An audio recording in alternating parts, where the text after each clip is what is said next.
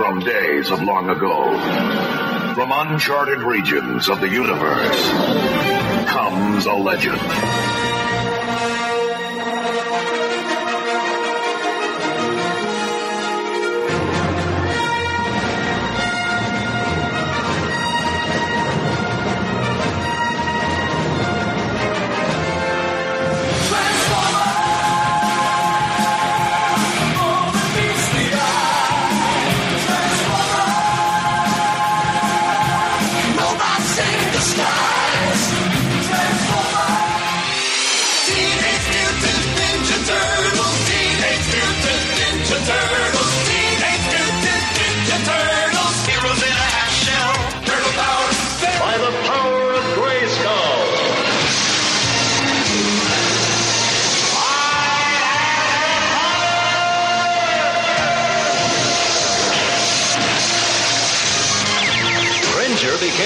Mighty Battle Cat, and I became He-Man, the most powerful man in the universe.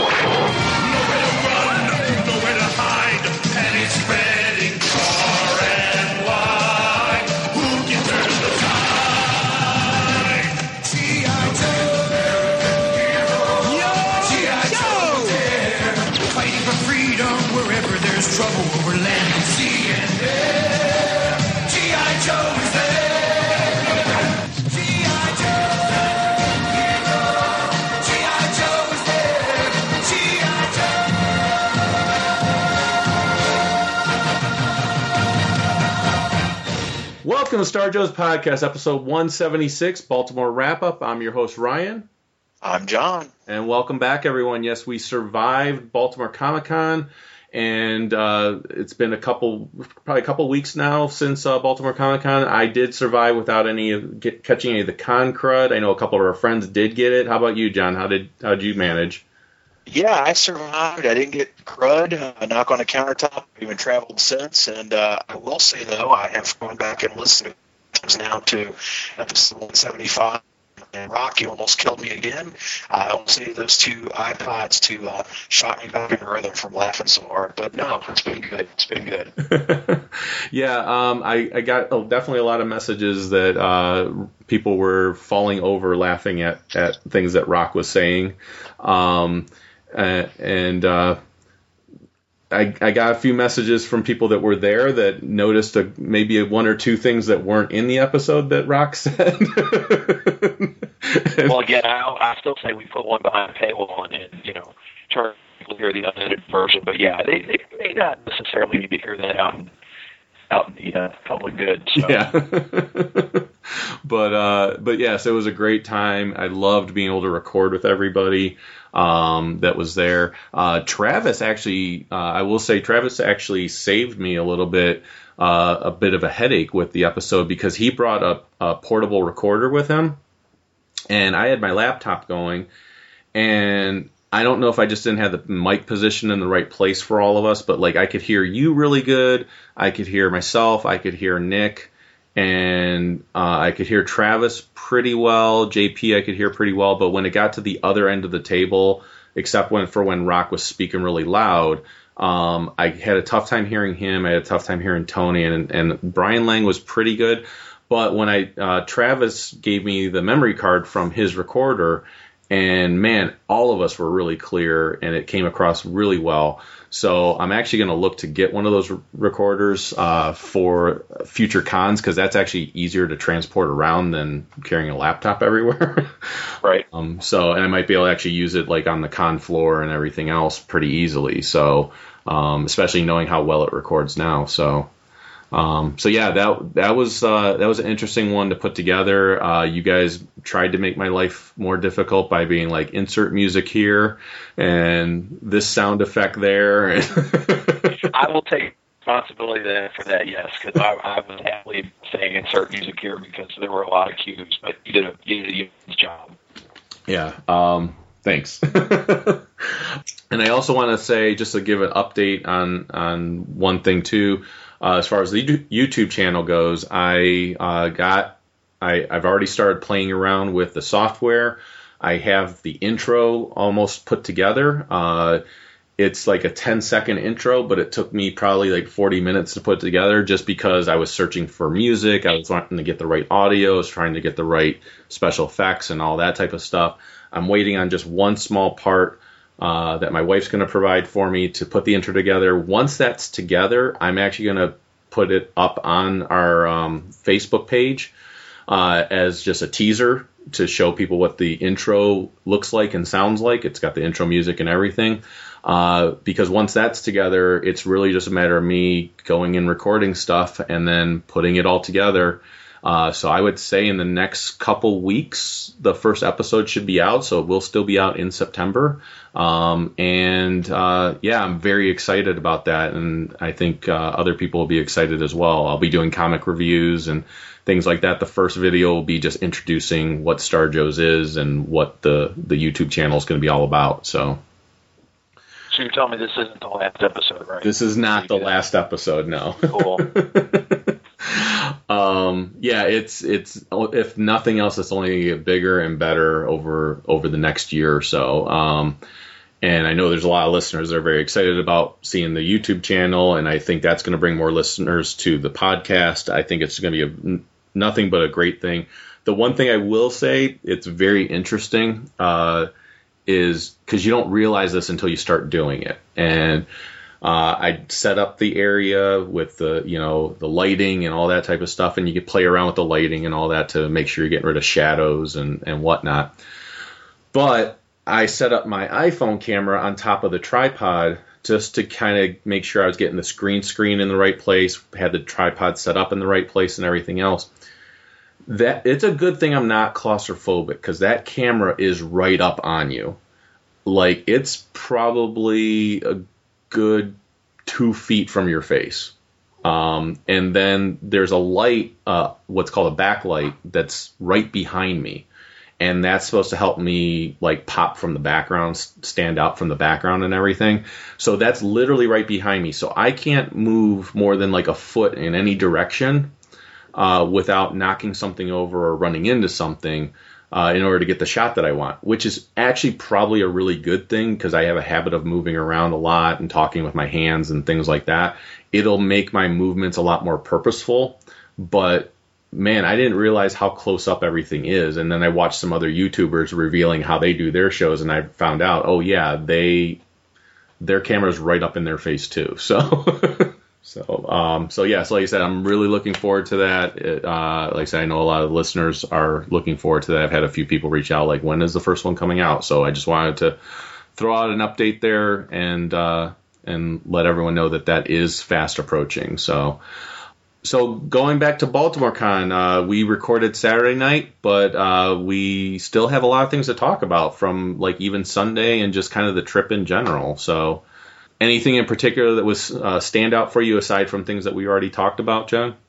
We had a really uh, Sunday was really entertaining. Uh, obviously, you know, sun, Sunday's always tough of any show it's typically the, the last day, and you know, it's uh, it's kind of down because people are getting ready to leave and uh, to their credit, we talked about in the last show, the uh, convention uh, staff had made the decision to let folks that uh, had been there on Saturday only, had gotten caught in the fire drill, let them come back. It felt like Sunday had more people, and I'm guessing that's in part because of that decision. Yeah. Which I think was a really good. It was a great decision on their part. I give them a lot of credit for it.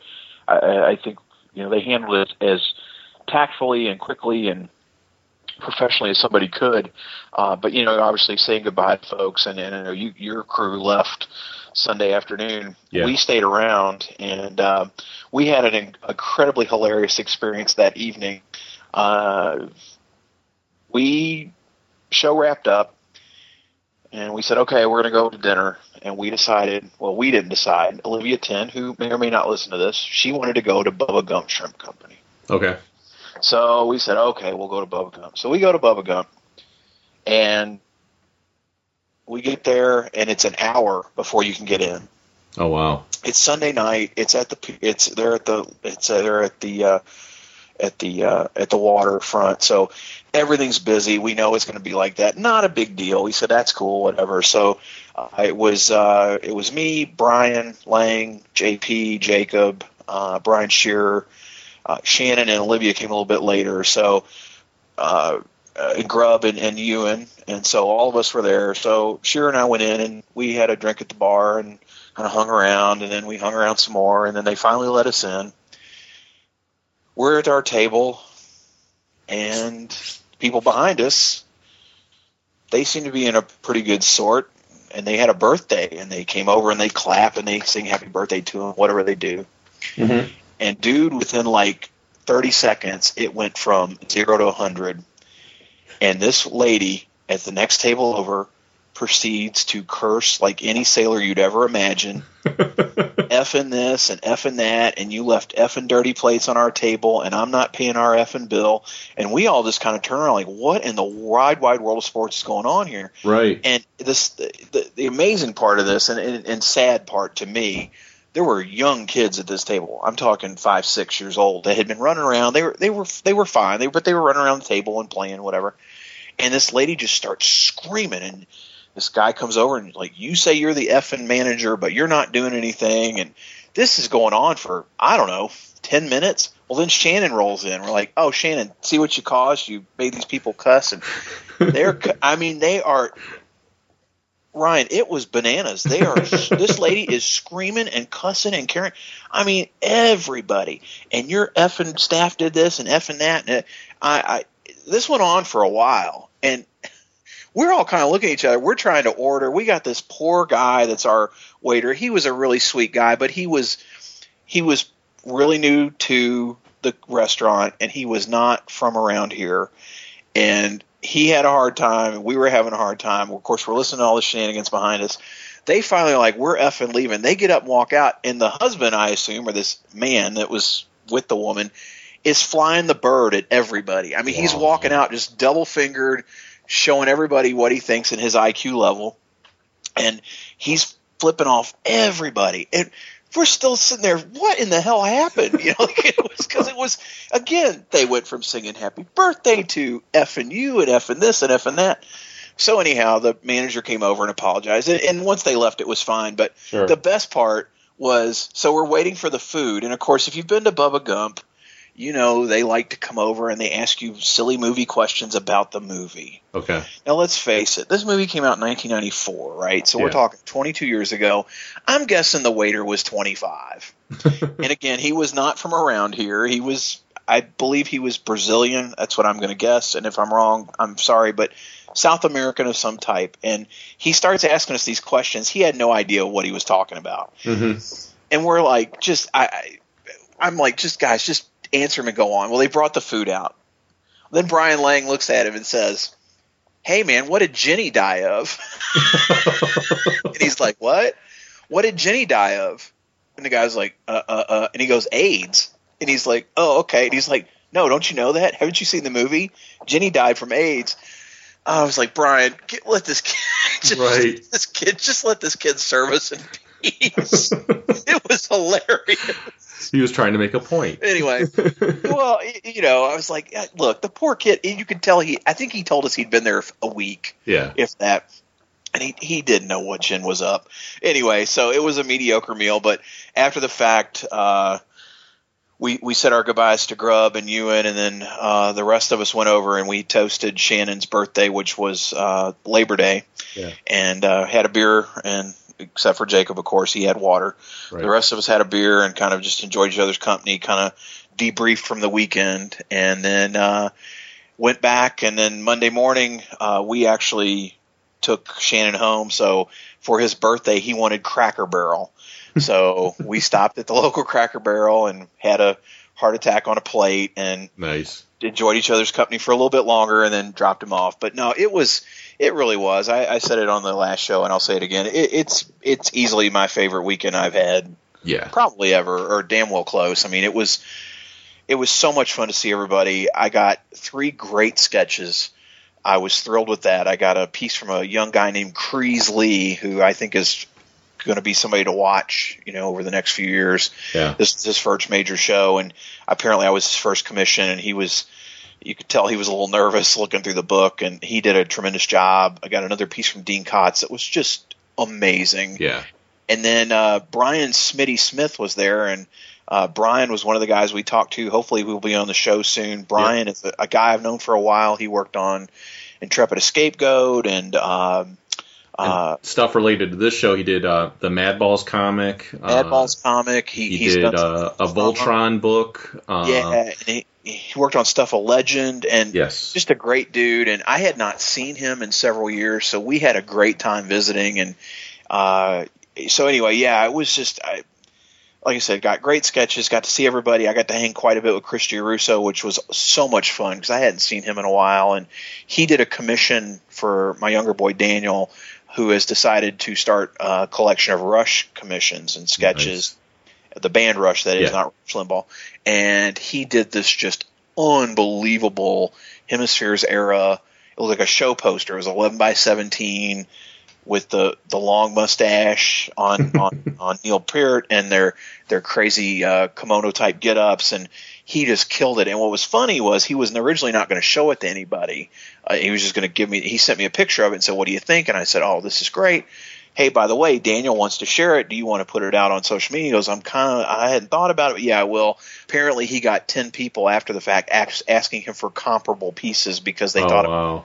a sketch, you something he might be doing. So I told him it's a nice little niche business he might be able to pick up now. Yeah. But and then and not only that, but our good friend Andre, Andre, Andre, I had Andre's sketchbooks after the fire drill. I handed it to Chris and I explained the story and I go, "Hey man, look, I did this. Can you do me a solid and put a little?" And he threw a little nice little Destro headshot in there for me. Nice. so Andre got his books. He was psyched because he got a, a sketch he didn't even know he was getting. That's awesome. That is awesome. so yeah, it was really really cool. It was just a cool. it was a great weekend. Yeah, I I uh, I got a few sketches. Uh, so I don't have all, uh, both my sketchbooks because I actually gave Shannon my one sketchbook uh, to draw in, and uh, I think the last time we left off, he's going to do a Danger Mouse sketch for me. Uh, I did tell him if he changed his mind, wanted to do something else from the, my 80s list, he's welcome to do so. Uh, I told him I really don't need the sketchbook back until really next Baltimore. So. um, and then uh, I uh, did get a Chris uh, G. Uh, Giarrusso uh, sketch, which he did three characters for me. He did. Uh, he got uh, Han, Chewie, and Luke, and uh, and actually, it looks like uh, uh, change of, of pace here. It looks like Robert Atkins might actually be joining us. Be still my heart.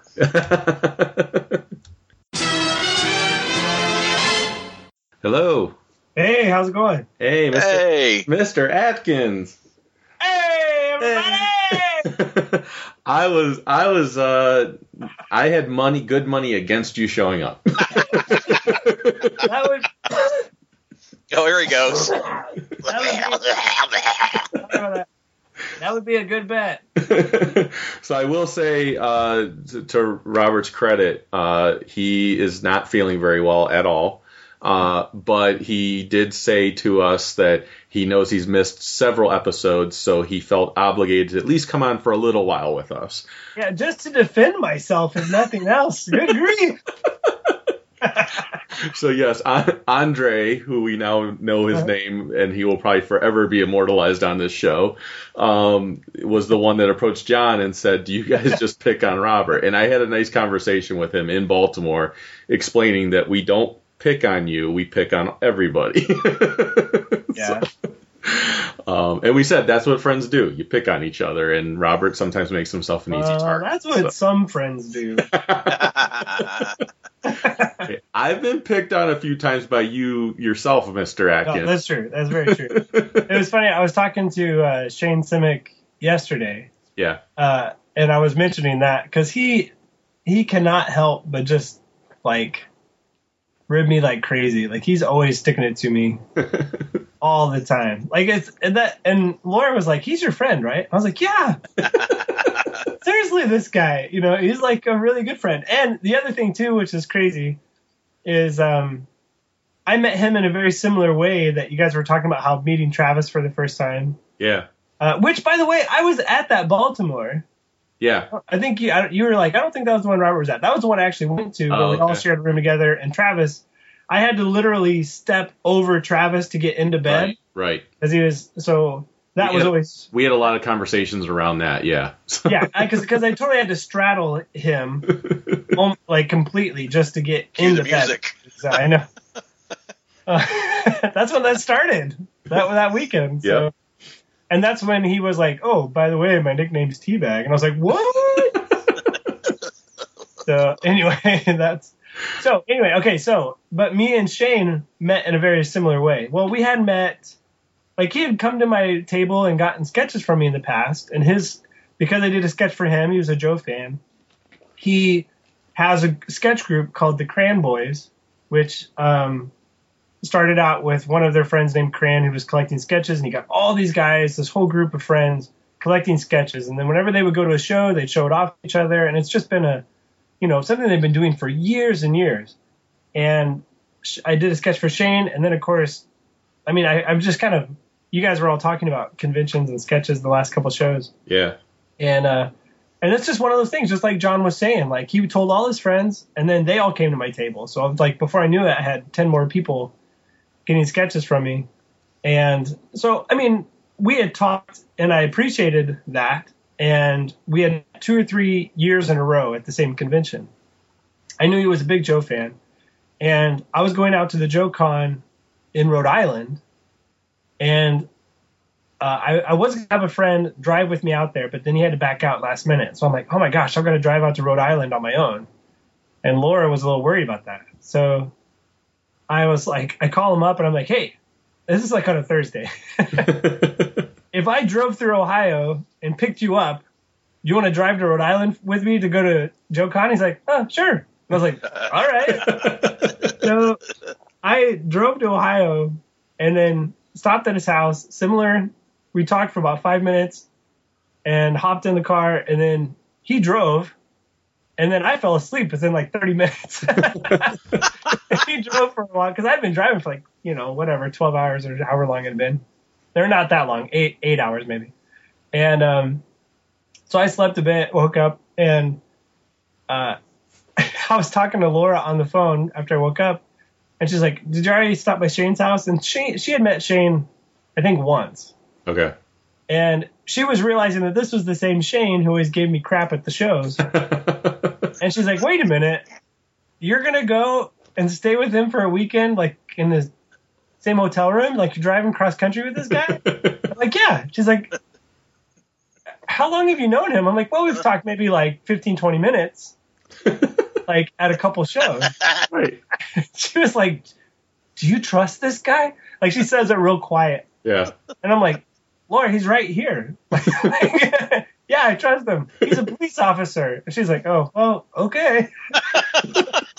And that's the thing, like that that's the thing I was talking about on the episode. Like us guys, we don't think about that. We're just like, yeah, you want to go hang out? We like the same thing. Let's go. yeah, exactly. And we like, you know, since I woke up, then we chatted the whole weekend. I could not have done that show without him. He was a lifesaver. Like yeah. that was the busiest show I've ever been. That's the show where I really got to know Larry Hama really well too, because we were sitting next to each other the whole show, and he just gave me crap the whole show too. and then, uh, and then you know, we did that show, drove home. I, I we drove to his house. I spent the night, and then drove the rest of the way back. And Well, and I don't think I don't think I mentioned this on the show. I know we talked about it in Baltimore, um, but also part of the story of going out to Baltimore that one time with Travis was that it was Nick, Chuck, myself, and Travis. We stopped at a rest stop, and you know we got some food, and Chuck and Travis went to go use the restroom. Well, when they went to go use the restroom, Nick and I went and moved the car. And so when they came out, the car was gone. we were on the other side of the whole establishment. So if Oh Chuck if Chuck had not been with Travis, we still would have done the, the same prank. But Travis would have thought, "Holy crap! oh man, I'm three hours from like because we were like three four hours from home. Oh my god. I'm three four hours. My car is at this stranger's house. Uh, how am I going to get home from here? so, uh, but again, it's what you do. So, Yeah. so yeah, so it was an absolute blast. Now you uh, had a convention just recently that you were at instead of coming to Baltimore. I know, man. Um, So what did you? Where were you at? so I went to the Salt Lake Comic Con, um, which has been going on for four years. Uh, my sister Elaine, when she lived out in Salt Lake, was part of the team that started that show. Okay. And its first year, I mean, they had a major, major investor, uh, people that put on conventions anyway, and they partnered with a local, like Salt Lake magazine. So it had all the publicity and marketing it needed. Mhm. But the first year, it did 60,000 people Wow. Wow. and they were not prepared for that. Like they No. rented out like half the convention center. Um, they were they sold tickets online and they had um, sold out online, but then on the day people didn't think to order tickets in advance. They just showed up to buy a ticket, Right. and there was a line just wrapped around the convention center, and you'd have to wait for two people to leave before you could buy a ticket to go in, kind of a thing. wow. It was just, and even some people who had bought tickets in advance Yeah. um, you know, had to wait. And so it was it, shows that are that big. Uh, New York was like that its first year. Yeah. It's it's just you, you know, I it's a good honestly- to have, but it's it's always tough. Yeah. you never know what to expect. I honestly thought that that was going to happen at Baltimore this year for Saturday. I thought it was going to be one of those things like if you left, you were not going to be able to come back in because the line. I, I have not heard what the final numbers were, but the line was stretched out forever all day. I'm I'm talking like at four o'clock. I went back to the room to drop stuff off, and I came back, and the line was still as long as it was at like ten o'clock that morning. Yeah, yeah. So uh, I've so when Elaine put on the show, I mean, certainly she was. Uh, you know, willing and, and asking to bring me out as a guest, and I was committed to Baltimore that year, and that was the year that we went together. Um, and then uh, the last couple of years, there's always been another show, so I haven't been able to make it. Um, well, this year they invited me out as a guest, and it was before I realized it was the same weekend as as Baltimore, and so I accepted. This was back in like February, Right. and um, anyway, so it happened to be the same. I mean, it's it's always nice, you know, to be brought out as a guest. It's, Sure. You know, if they're going to pay your way, then obviously your overhead's way less, and you're Right. less stressed out about trying to make money over the weekend, and you can enjoy the con a bit more. Right. Um, I got to stay with my friend Quinn, um, who we've had on the show before. He's a big Castlevania Ninja Turtle fan, Yep. and uh, he, so that was a blast. Just got to stay with him and his family. Um, but I was sick before I went to the show, Oh, geez. uh, which it, I just kind of had a chest cold. That's all it really was. But then when you're like shaking hands with thousands of people and getting Yeah. all their germs on top of it, I'm sure I made a few people sick. Uh, I came back and it just got way worse. So I spent about a week trying to get over it, and then finally Monday I was like dead. and then Tuesday I couldn't move, and Laura was like, "You just need to go to the doctor." I did, and it turns out I had pneumonia. So Yeah. it was uh, pretty bad. yeah. How are you feeling now? A little better since the um, the antibiotics kicked in. You know, it's just that that's helped. I've I've been on that for two days now, so I'm I am feeling better. It's good I'm not traveling again and being in front of a bunch of people, but Yeah. so I'm not going to make the the show this weekend, which I'm so bummed about. Ah. Yeah. Yeah. But anyway, So what else have you been up to, Robert? Because I haven't talked to you in ages. I, no. I'm throwing it out there. yeah. Well, dude, I didn't. I, I didn't mean to just totally come in and interrupt what you, whatever you guys. No, were you're fine. With, with no, the- no, no. Yes, random- it's a problem. I It's a it's a ran, it's a random episode, so you're fine. Okay. no, I got a legitimate. No, I don't. I'm kidding, man. I missed you. I'm glad you're back. yes. I really do. People were starting to question if you were still a host on the show, like they always do with with Chuck. I know. it's just been. It's been a crazy Yeah. coincidence of you know issues why I haven't been on. Either um, there's just been stuff going on, or I thought I'd be able to make it, and, and whatever. But um, or my wife shanghais me. Thanks, Shannon, bringing that up. All right. So Well, look, no, no, let, let's point out Shannon is not here tonight because he is out with Mel at a calligraphy event. Yes, which I Not a class about how to do calligraphy, a calligraphy event. which I told him the word event should never be used with, along with calligraphy. Uh, that just makes it sound more important than it actually is. So unless and unless calligraphy is code word for something else, we don't even know. right, yeah, like they're, they're doing they're doing calligraphy tonight. it's an event. Anyway, so I like I like Shannon, but I like my wife better. That's all I'm gonna say. I I understand that. So So, um, yeah, I've let's see, man.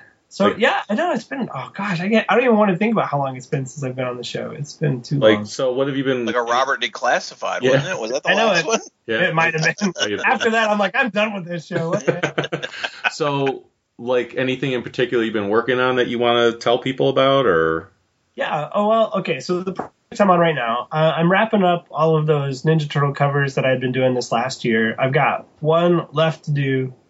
Uh, I'm doing a Metalhead. Nice? Um, so I've done all four turtles: April, Casey, Splinter, Bebop and Rocksteady, Shredder, and then I'm finishing up on Metalhead. So I'm like the whole cast of like the best characters. Yeah. That has been a blast to do. So that's been a lot of fun.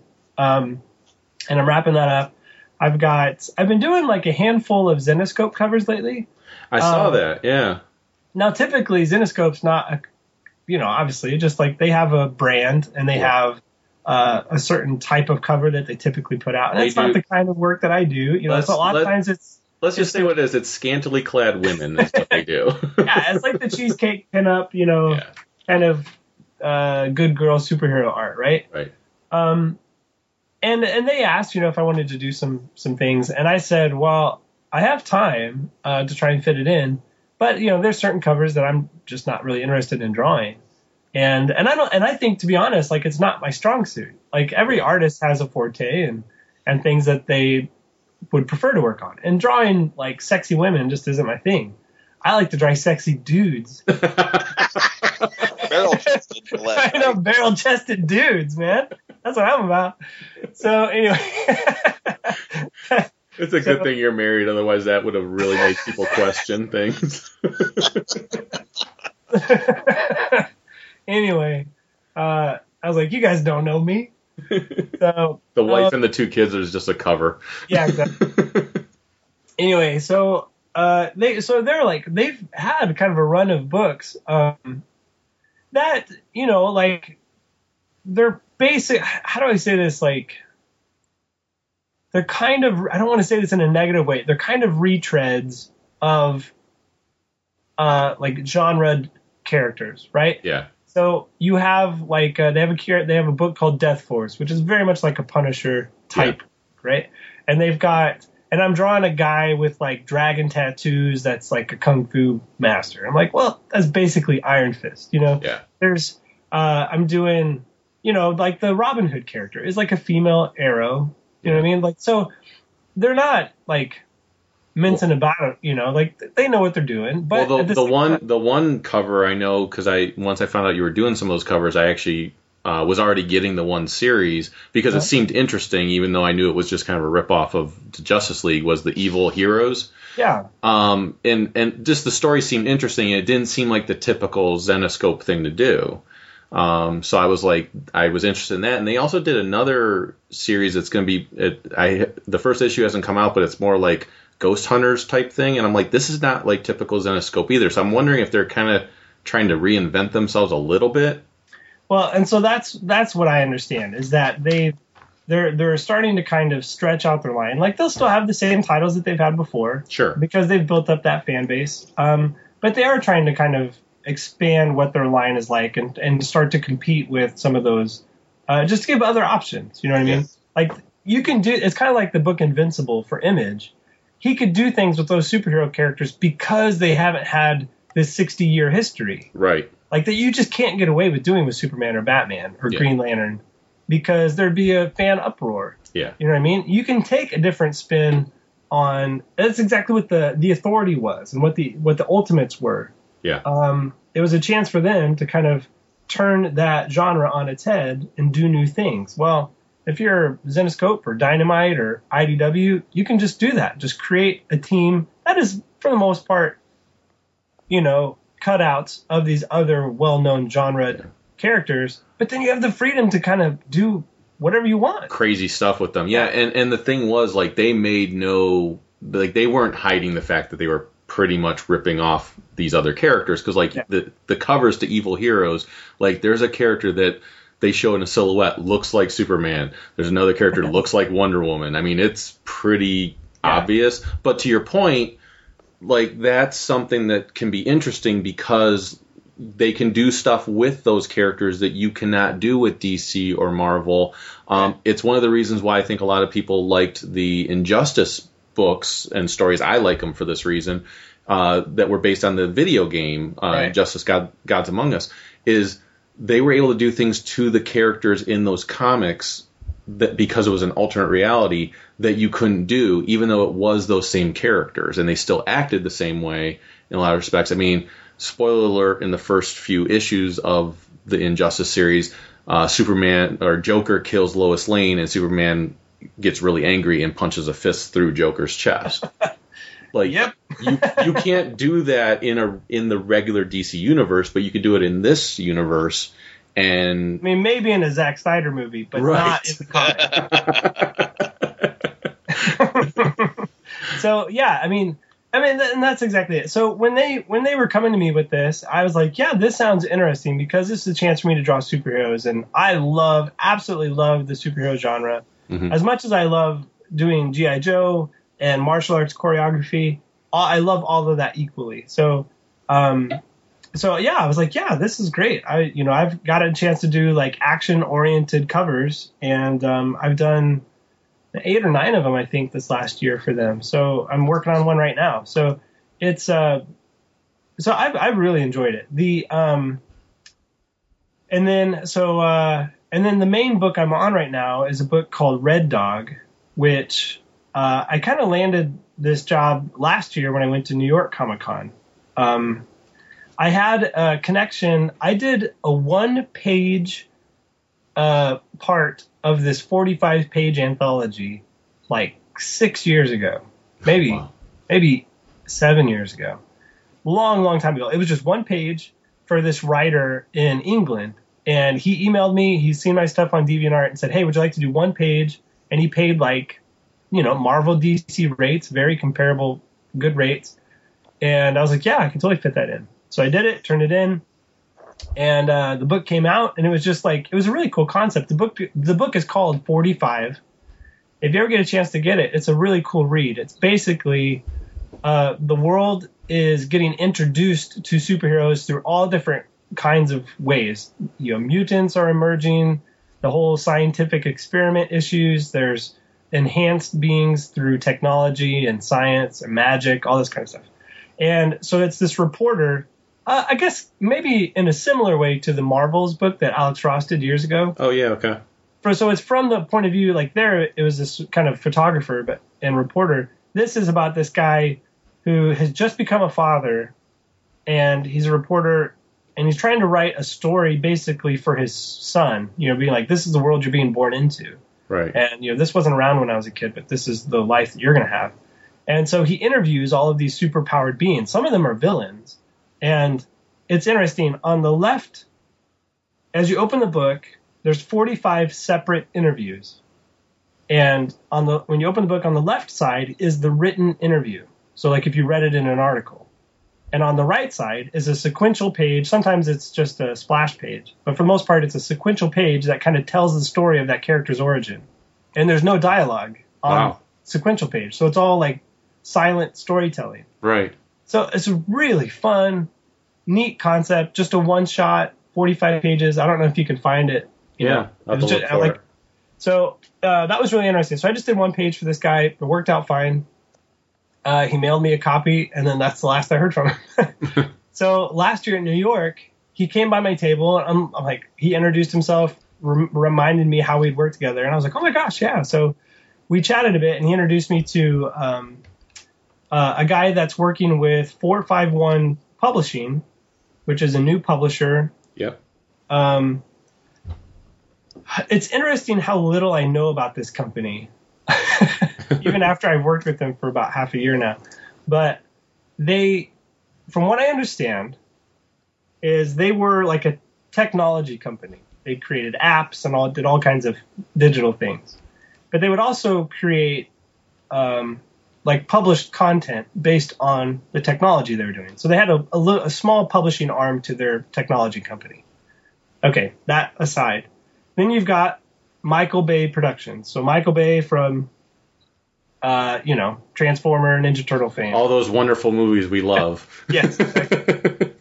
um, so I mean, he's a major player, and so he uh, gets his production company gets scripts all day long, all year long, right? So people submit scripts to him, other directors, other screenwriters. He has literally thousands of scripts in his office and production studios that they're going through to try and find the next thing to produce, right? Right. Well, obviously, he can't make a movie out of every one of these. Um, even the even some of the good ones. You know, he's trying to sell it to his production company or to investors, and uh, you know, but he can't. If you think about the overhead cost of creating a comic book versus creating even a pilot of a TV show, Sure. uh, and then it's a drop in the bucket compared to a movie Yeah. especially a big budget Michael Bay movie. So to produce one comic book at like Marvel DC rates, you're looking at thirty to forty thousand dollars up front. Okay, so that's for everything to go into getting that book onto the shelf. Right. Okay. Um, now a pilot to a movie can cost anywhere between a hundred thousand to a million dollars, hmm or a pilot to a TV show. Sorry, especially if it's a well crafted one. Uh, and then you're looking at movies like a cheap Deadpool movie is sixty million. Right. You know what I mean? And that's them like scraping by. Right. So, of course, the the cheapest route is to make a comic book. If you want to see this script in visual form, you're basically getting discount storyboards. Yeah. Yeah. So, which I just makes me feel like crap that I'm a discount storyboard artist. But anyway, uh, so they're paying actually really good rates, very comparable, and even more than I would get at Marvel. So, which is good. It's a good gig. But um, so uh, so four Well, five and here, four- here's the thing: Yeah. the the comp issues you get if those get turned into a movie, well, now you've had it made because you just sell those, and we've seen how comic book rates go way up when a movie is a, all of a sudden announced because everyone wants, wants to get their hands on the issue. So, Yeah, it's it's interesting. We're we're gonna see how things really develop uh, because there's a movie production studio behind all this. I don't think there's anybody else that's in a similar situation. But yeah, so uh, Michael Bay reached out. They had whatever connections, reached out to 451, and they've invested in that to create a comic publisher through their publishing arm of this technology company. So anyway, um, so that could all be wrong. But as far as I know, that's the way it is. so, so there's the disclaimer. I could just be talking out of my butt from what I heard from four different people, three different stories. Like that's what I've compiled together. Anyway, gotcha. um, all I know is that I have to turn in pages to this one dude, and then I get paid. And um, and there, so we've we're working on.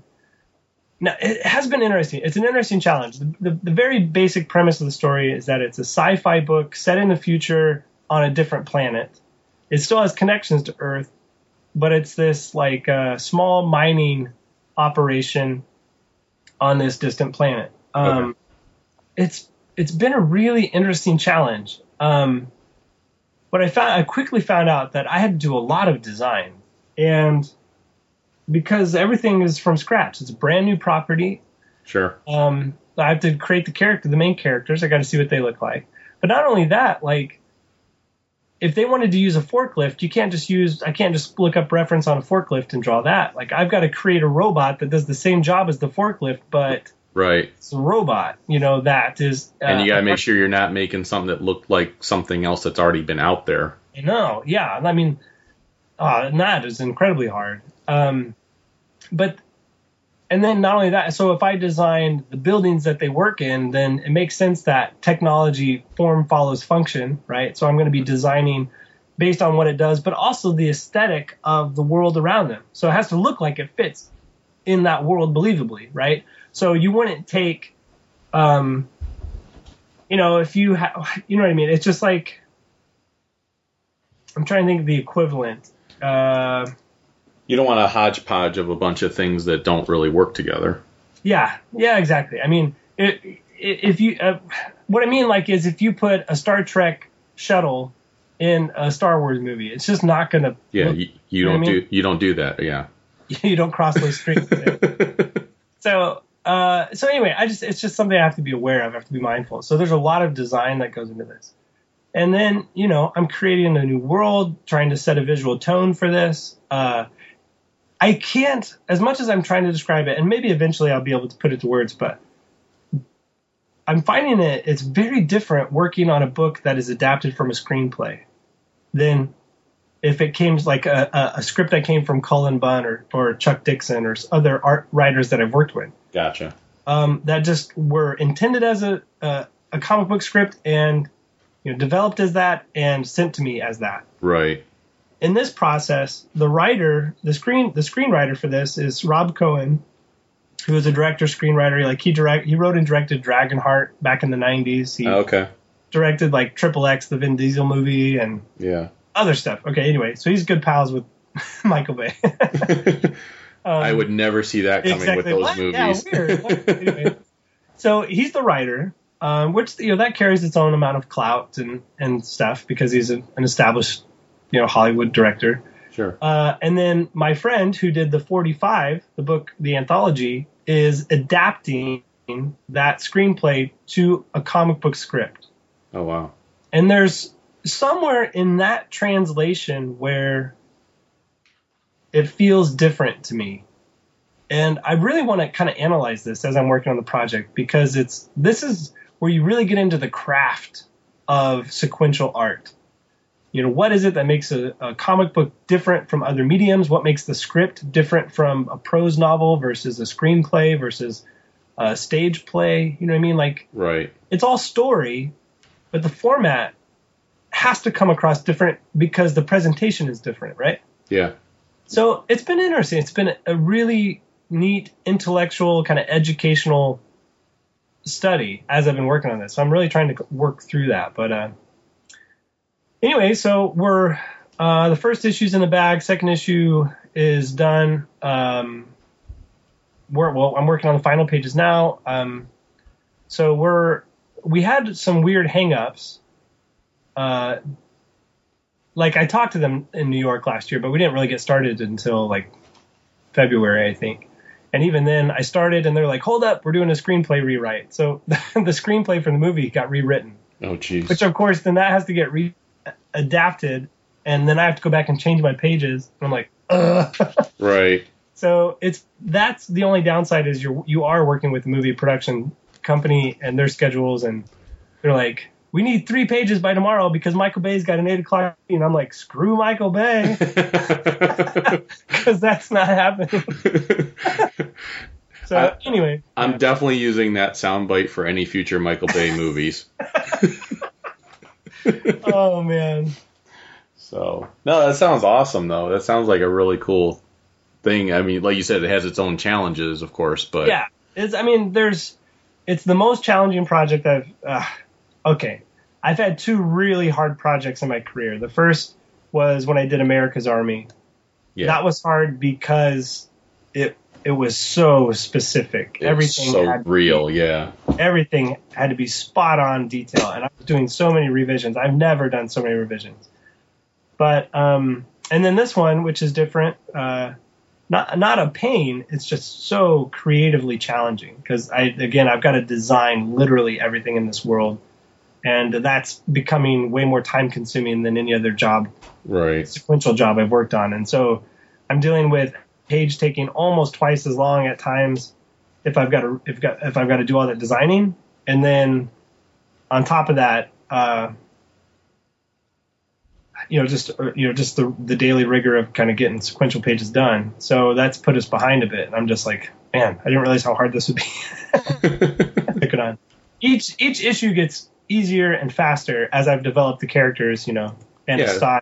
They But, um, they kind of take a life on of their own at that point. Then Yeah, exactly. And I think getting getting the people I'm working with to understand that, and you know, all of the behind the scenes challenges that get into you know come into play when you're working on production. right. Anyway, but it's been it's been fun. It's a job I've I've been happy to do. Um, and it looks like the first issue will be out in November.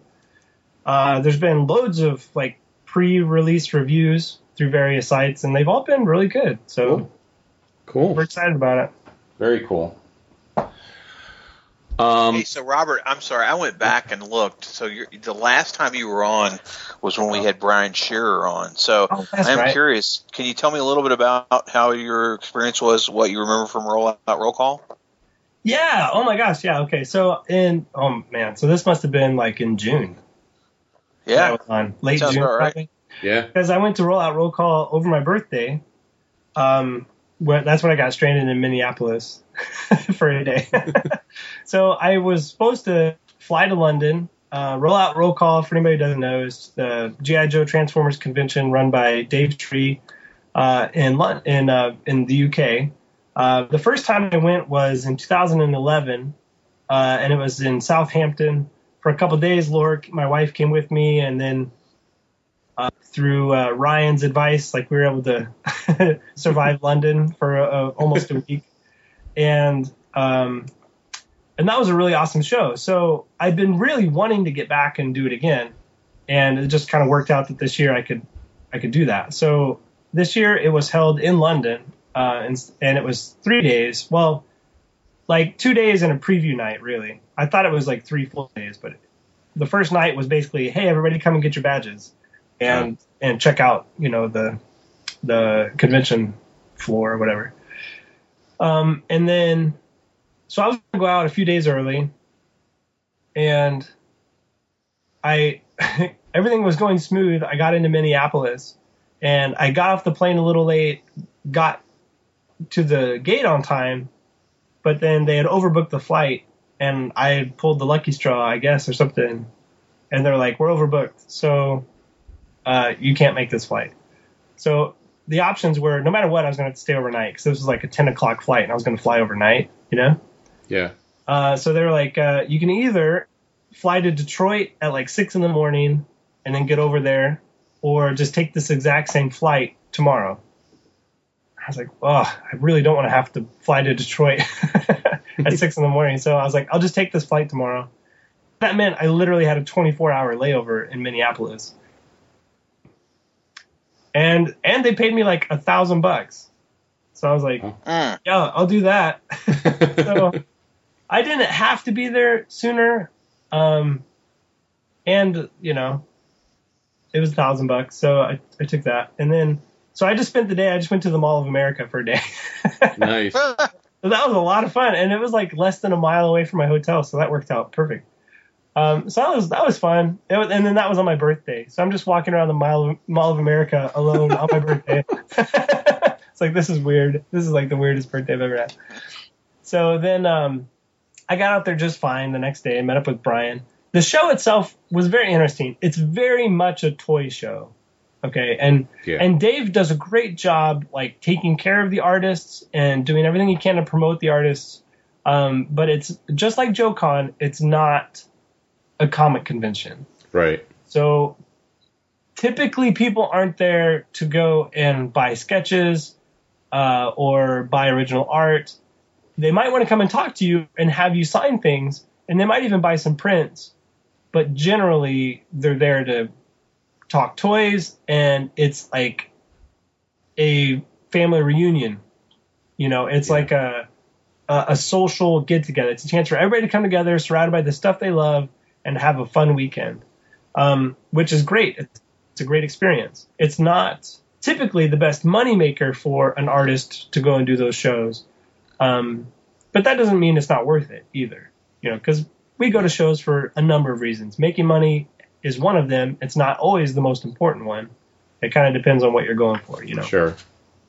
So I went and it was at this really interesting Indian hotel.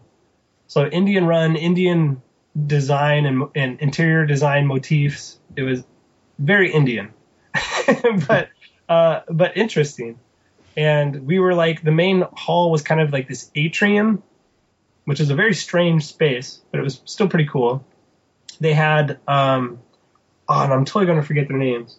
They had uh, Morgan Lofting, right, was the voice of the Baroness. hmm Yep. So she was there, and then uh, uh, I can't forget Neil Ross. Yes. Yeah, he was the voice for like uh, shipwreck and um, break. No, not breaker. Uh, the guy who drove the slugger. Who's that? Oh, uh, that. No, it's not Grand Slam. Uh, I'll have to look it up. So um, anyway, so and he did a bunch of Transformers voices too. So, um, so that was cool to have them there, and I got to chat with them again, especially Morgan. I've met with her a few times, so that was a lot of fun. Um, and she is so nice. If you guys get a chance to meet her, she it will just chat with anybody, and she is just so fun to, to talk with. So it was Thunder. Thunder, that's right. Yeah, yeah. So, uh, and he did, let's see, Monkey Wrench, I believe. Uh, he was the voice of Monkey Wrench, one of the Dreadnoks, and uh, a lot of the, uh, so and, a- and a few um, Transformers as well. So, leading up to the show, I, Dave asked if I wanted to do like a, a variant cover for the Tran GI Joe Transformers comic because the last issue of that series was coming out the same month that the convention was. Right. And so I was like, sure, I'm the biggest fan of this. I was like, not really. But You're the biggest fan of the concept behind it. of, the, of these two properties, not the book. Um, but I was like, I would love to do a cover to make this look like a good book. Oh snap! Let me trick Wow. so I was like, basically, let me draw this cover uh, because I would love this job, you know, kind of thing. So This is Uh, what I would do if you had hired me. if you had hired me to do it. Yeah. So anyway, uh, that was a lot of fun to do. So I did it similar to the the two covers I did for GI Joe 200 and and Transformers 100. yeah. That kind of double double page, you know, kind of thing. And uh, so we got uh, DCBS and In Stock Trades to kind of co-sponsor that book. Um, so I know if you want to get that variant that I did, you can get it through uh, DCBS or In Stock Trades. It's on their site. So, um, so that was a lot of fun. The uh, anyway, but it was a good show. It was a good, basically two day show. Um, and then I spent the next day and a half kind of hanging out with Brian, uh, just in London. So it was a blast. It was a lot of fun. And Chris, right? Yeah, his friend Chris, who is a hoot. He is so funny, man. that guy. We had we had so much fun. It was it was pretty. Nice. Well, I will also say, going back to the earlier conver- conversation, uh, Red Dog from uh, 451 Studios, uh, like you said, it is coming out in November. You can pre order it now. Um, it's on DCB service uh, at 45% off, Oh, which, cool. is, which is awesome. It's one of four, so it's a four issue mini. Um, and I'll read the description here that they have, so if someone's interested. But it says, uh, some say there there's no great love in no greater love in the universe than the love of a boy uh, boy has for his dog. For Kyle, the only kid living amongst 200 grown-ups on a distant mining colony light years away from Earth, that saying is a given. Welcome to Kirawan, Yeah. uh, a planet that Kyle calls the worst place you could ever imagine. Kyle stumbles through his days doing his chores, hoping to live up to the steep demands of his father, the head of the planet's mining operation. Still, it's not all bad. There's Q, Kyle's robotic canine, basically the greatest pet in the known universe. However, during an upload of resource resources bound for Earth, the alien natives of Kirawan launch a full-scale attack on the human miners. Welcome to the world of Red Dog, the new groundbreaking adventure series from the screenwriter of Fast and the Furious and Triple X. So, Yep. so I have that pre-ordered now. I didn't. So it's funny. I I didn't. I had heard that it was a six issue series, so they might be adjusting it. Yeah, It's interesting because it was. It'll be four issues, but they'll be oversized issues. The first issue is 28 pages. The second issue is 28 pages. I believe the third issue is going to be 36 pages, and the fourth issue is going to be 48 pages. So like, it's the same amount of content, but they're squeezing it down to four issues because when you say something is four issues, then more people are willing to yeah, try it out. right, You know, some people don't want to hang on to a 12 issue maxi series like and right, be that committed. They, if if they want to just try something out, then they'll they'll commit to a four issue whatever. yeah, But it's basically the equivalent of a six issue story. okay, It's based on the screenplay. There's a beginning, middle, and end. yeah, You can't you can only cut so much out. right, right, So I don't Oh. know if and now I can't I can't do 48 pages in a month. So I'm guessing the first issue will come out. There'll probably be a bit of a break. You know, it might be in every other month yeah, that it comes out because I just can't imagine how. I don't know why they solicited it so early, to be honest, but Yeah, that's not my that's not my business. But um, no. But yeah, it's uh, so if there's delays, it's not because not because of ruining. Robert. It's not because I'm ruining this book. Well, that might be the case, but it's not because. Uh, anyway, they're trying. It's a strange format. Like they're Yeah. cramming in a lot of pages, and I don't know how it's going to come out. So we'll Yeah. see. And then the cover artist is uh, W. Scott Forbes, uh, which I haven't heard that name before, but Yeah, I don't know. I I did a I did a cover for it, but so I'm there's probably like A cover, B cover, retailer incentive, that type of stuff. yeah. Um, this does have a well, it does have a, a second cover showing here uh, for number one, but that one's by Tom Velez. Yeah, it's is it the red one with like the wires? for the- Yeah. yeah, that's super cool. Yeah, very cool. So, hey, I I'm I was a suck. I'm not buying it just because of you. I'm also buying it because of Story of a Boy and His Dog. That's that was that was me growing up. So, um, That's cool. so that sounds like a cool concept. So, yeah. So we were actually talking about some uh, some artists that we got sketches from at, Oh, cool. at Baltimore. So, uh, so right when you jumped on, I mentioned that I got uh, commission from Chris Giarrusso of uh, Han, Luke, and Chewie, and uh, it's in my Star Wars book, of course. And I actually brought that one home with me and was able to take a picture and posted it on Facebook and everything. Um, I was like, he's like, well, who do you want me to draw? I was like, you can draw any Star Wars character you want. He's like, okay, well, if you had to pick one, who would you pick?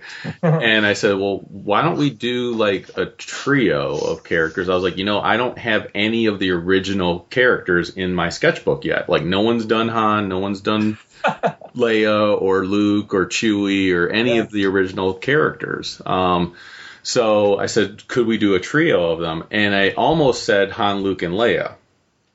And but then I decided to go with Han, Luke, and Chewie. So, um, Cool.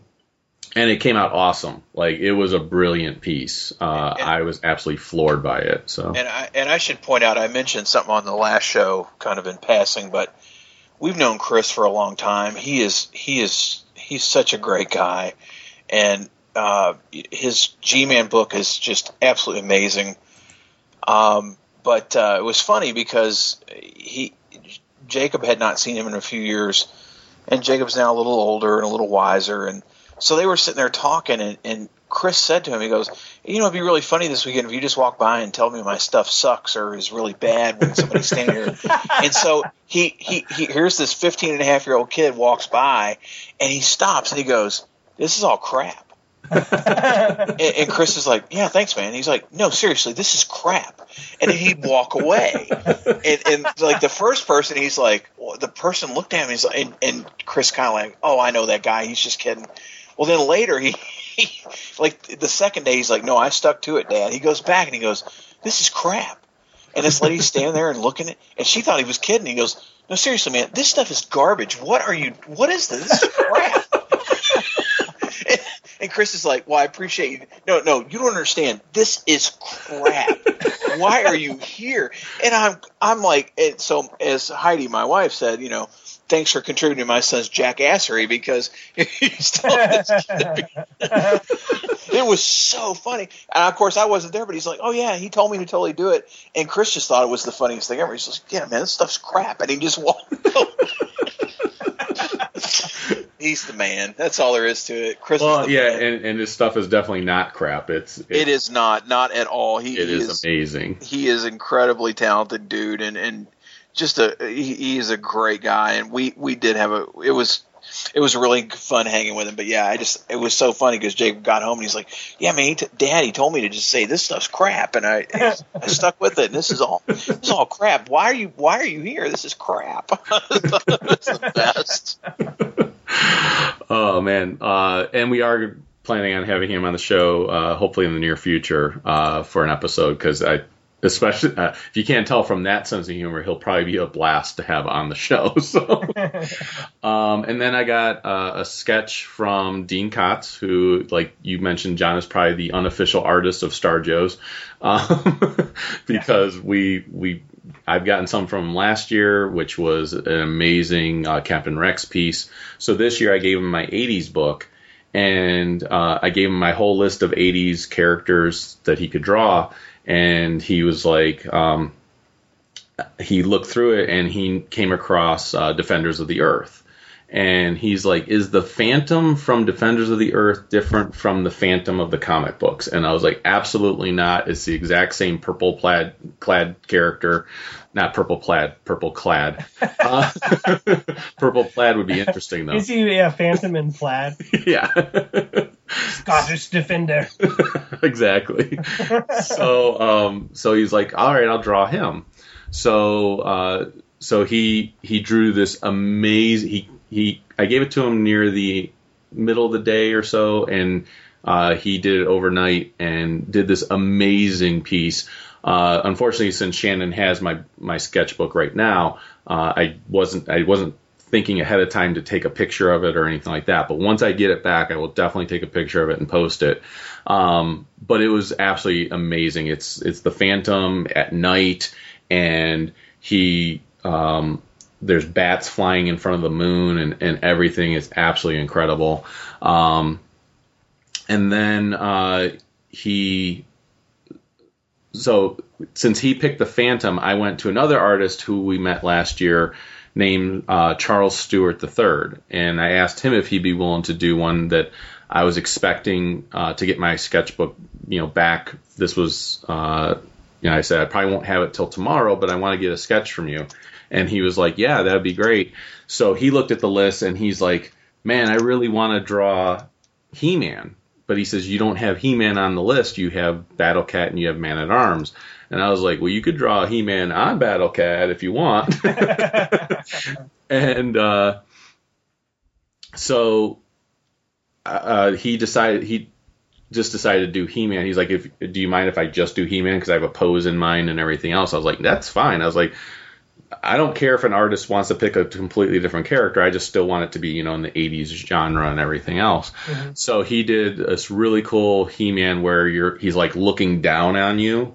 Like so it's a full body figure and it's as if you're at his feet looking up at him. Um, so it was a really cool piece. Um, he did a weird thing though. That was the only thing that was unusual that I've never heard of an artist do. He charged an extra five dollars to draw in my sketchbook. So if you have a sketchbook, he charges extra five dollars to put it in a sketchbook, which seems weird to me because obviously if it's in a sketchbook, I'm not looking to like resell it or something like that because Yeah, of- Yeah, true. it, it's interesting because that came up. That uh, you may not have been there, uh, Ryan. We were talking about that, but I was actually talking to an artist because I had a s- I had my one of my friend's sketchbooks with me, and I had uh, he had sent me money to have that person do a particular piece in the book, yeah, and when they started working on it, they couldn't get. Th- this person wanted watercolor. The sketchbook did not hold watercolor, and so they ended up doing something a little different. It was tremendous, and my buddy was thrilled with what he got. But as I was talking to him, I said, "Well, you know, is there somebody charging more money down the down the hallway there for doing a sketchbook?" And they laughed and they said, "You know, the way I look at it is I'll figure out how to work with the materials you give me.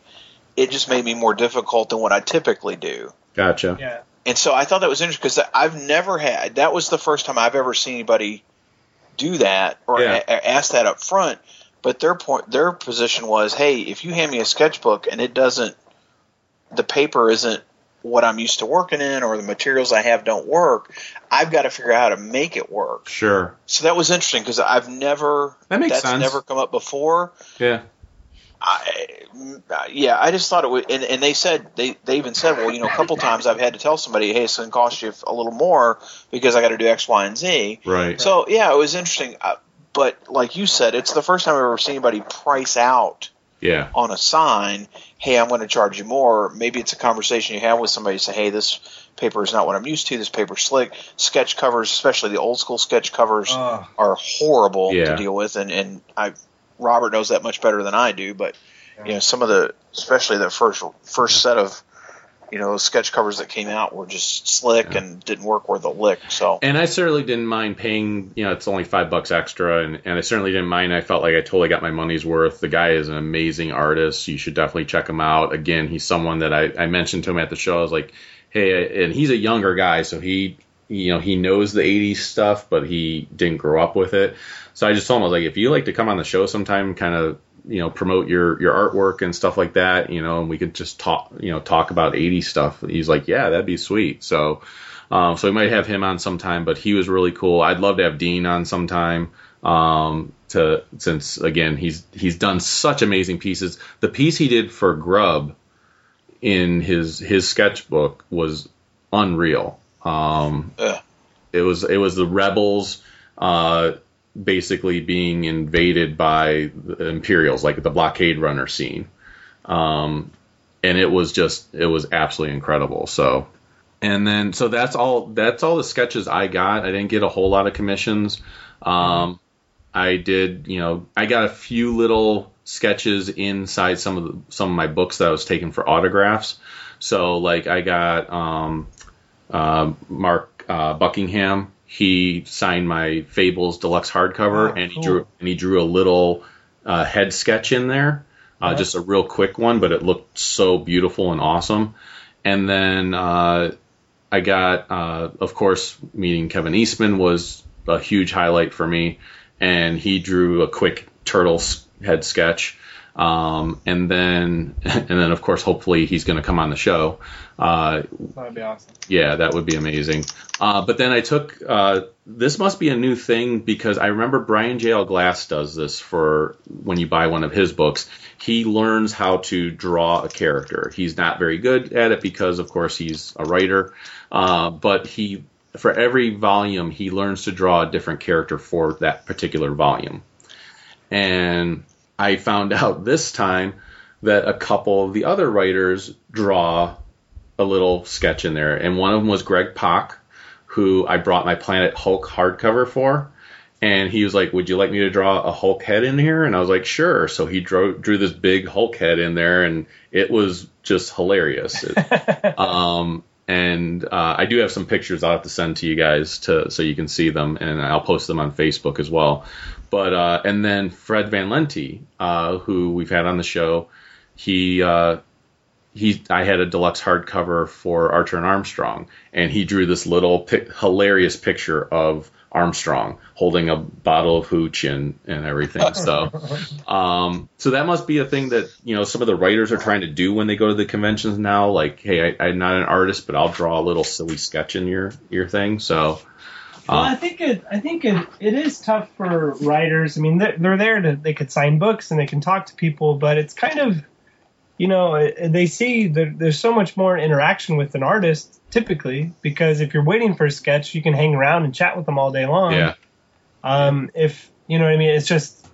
I think for a writer, I think sometimes are reluctant to set up at shows, even if they're a big name writer, because it's kind of like, well, what am I going to do? Just sit there and yeah. you know sign Yeah. things for people. So anyway, And I finally got my uh, meeting with Paul Levitz. Uh, I've gone to three Baltimore cons, and each time he's there, but he's not at his table. oh man, And fin- I finally had everyone scoping out, like when they see him at the table, please text me. And uh, finally, someone uh, I can't remember who reached out to me. It may have been JP, it may have been Travis, reached out to me and said, "Hey, Paul Levitz is at his table right now." So I rushed over there. I had uh, the Great Darkness uh, saga for Legion of Superheroes. It's his writing is what got me into Legion of Superheroes.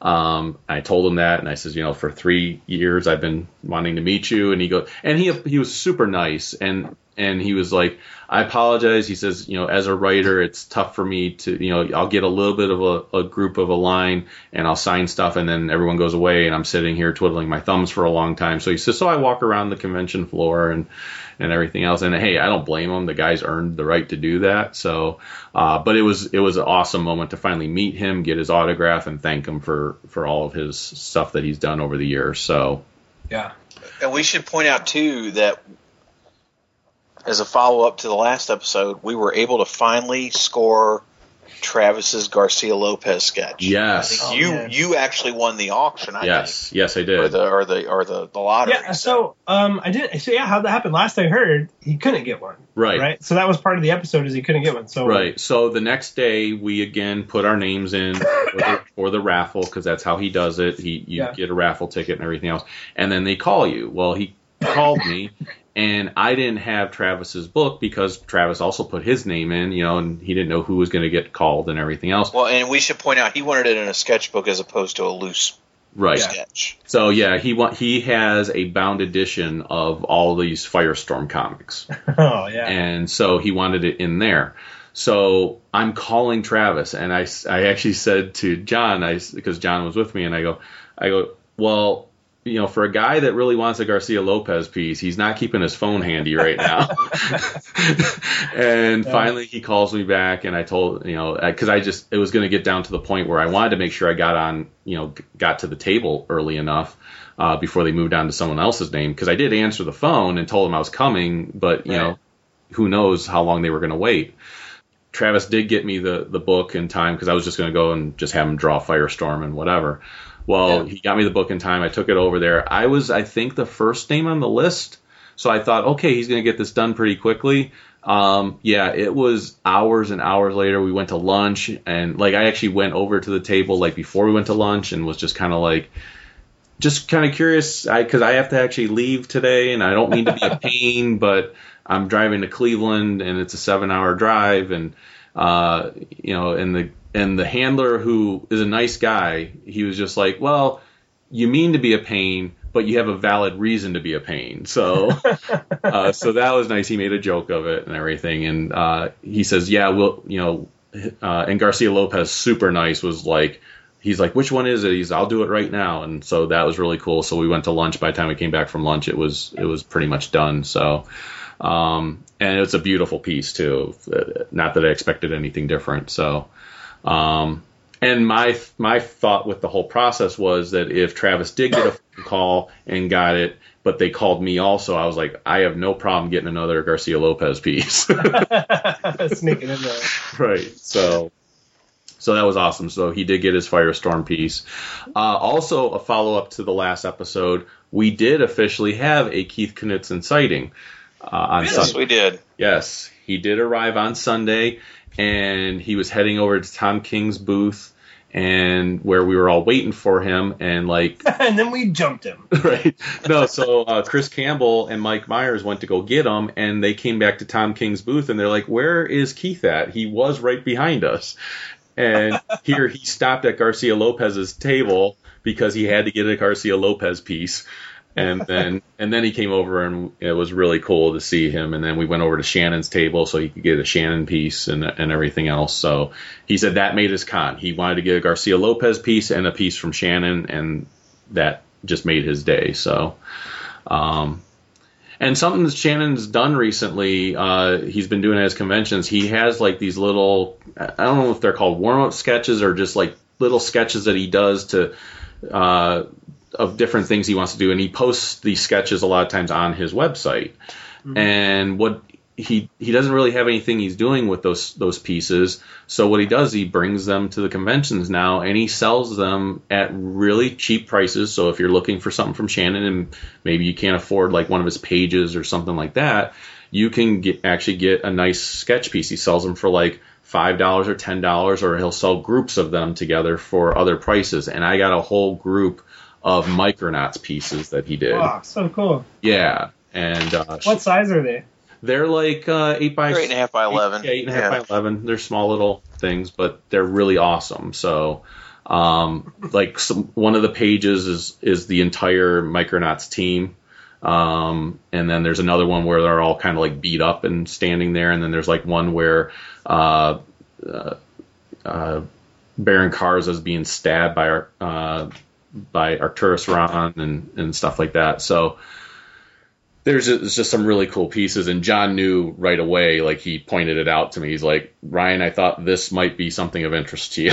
So so uh, so cool. so it was really cool. Like and wasn't that an idea he said that mel gave him? He's she was like you're not doing anything with these sketches. You might as well take them with you and sell them. And I, I thought that was a brilliant idea. Like it gets people Yeah. kind of looking at his stuff, and he, like you said, he, the, these are just sketches that we're just going to lay around and not do anything with anyways. So Yeah, the artist team that are doing that, like Todd Nauck, uh, he he does them on little and uh, uh, Jimmy Cheung, they do like little post-it note sketches. yeah, They're just like little head sketches, and yeah, they just kind of do it to warm up and just Yeah. something to throw on Instagram since they can't show the pages they're working on. right, right, And uh, yeah, and then they come. I saw Todd. He had a whole like vertical display board, just like basically like a a cork board with all these post-it notes on it, just beautiful, like little sketches. yeah, yeah, You know, and they're like compared to his regular commission, like it's so hard to get on a commission list, and it's a couple Yeah. hundred bucks, you know, and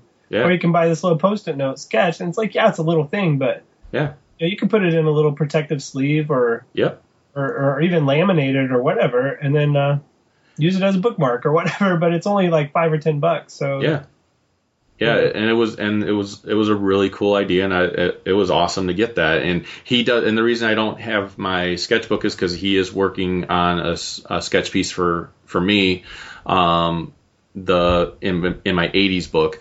Uh, I think what he's going to be doing is going to be doing a, a Danger Mouse piece. Oh man, so cool. Uh, yeah, and I did tell him if he changed his mind on which one he what character he wanted to do, if he didn't want to do Danger Mouse, uh, I certainly would love a Danger Mouse from him. But I told him if he changed his mind once he's ready to actually work on it, uh, just to let me know, and you know, he'll, I'll give him the list of other characters and stuff like that. But he said he's been watching a lot of Danger Mouse lately, so he wanted to draw that, and I was like, that's awesome, that's perfect, go for it. So. All those characters are on the list because I love all of them. So, Yeah. and I watched a lot of Danger Mouse when I was. Oh, I did so, too, man. Yeah, I love that show. yeah. Um, so that's all the the stuff I got. I mean, I got some good trades. Uh, it's on Sunday is the best day to get trades and hardcovers and stuff like that because they don't because they don't want to take that stuff home. Yeah, definitely. So Oh, you know, you guys were talking about. I was listening to your pre-Baltimore show too recently, and Yeah. kind of talking about working with artists as far as negotiating prices on things. yeah, and um, and it's interesting because like because I've seen both sides of it. Like I, I, you know, I don't buy a ton of art, yeah, and I'm starting to really want to do that more because I'm sitting there next to so many artists that I respect and I really love their work. right, Um, and I just been like, man, I've been going to conventions for ten or twelve years now. I'm like, what a wasted opportunity. I could have been getting sketches this whole time and, and really filled up a few books or or whatever, you know. Um, you know, but I have bought some pages from some of the guys that I really enjoy. Yeah. And uh, anyway, um, and I think it's interesting because I, in in general, everything you guys said, I completely agree with.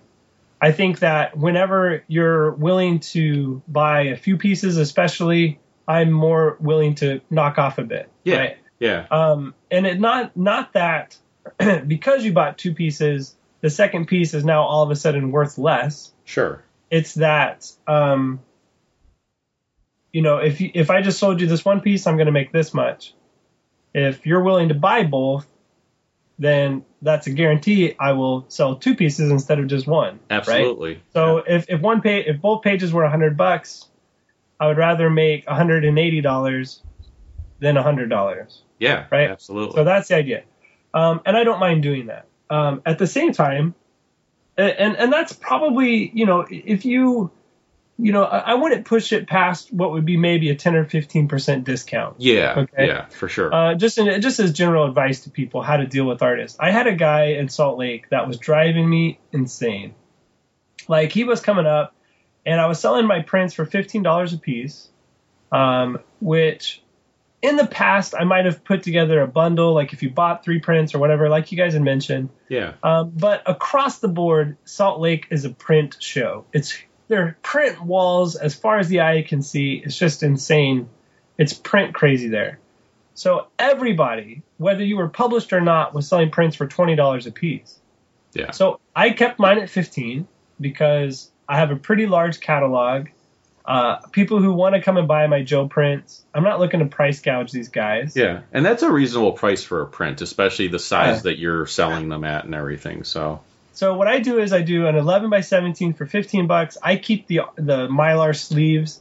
So if you want to buy a sleeve with it so it doesn't get bent, those are five bucks. Which again I charge less than what the mylar you know dealer is charging Yeah. uh, by a couple bucks, and and I figure then it's an even 20. But you can fit up to three prints in that mylar sleeve. So I figure whatever. Yeah. That's that's how I've been doing it. And so I'm already undercutting everybody else by five bucks. And this guy came up and he's like, "Hey, look, if I bought a bunch of these, uh, he's like, you you go to ten dollars, right?" And I was like, "Well, it kind of depends on how many you're getting." He's like, "All right, well," and he started picking them out, right? And he got about six of them. Okay. Okay. So he got, he's like, so that's 60 bucks, right? So I never really quite agreed on this, Yeah. but he just assumed and then was like, 60 bucks, okay. And then he goes, now, he goes, you throw in this art book too, right?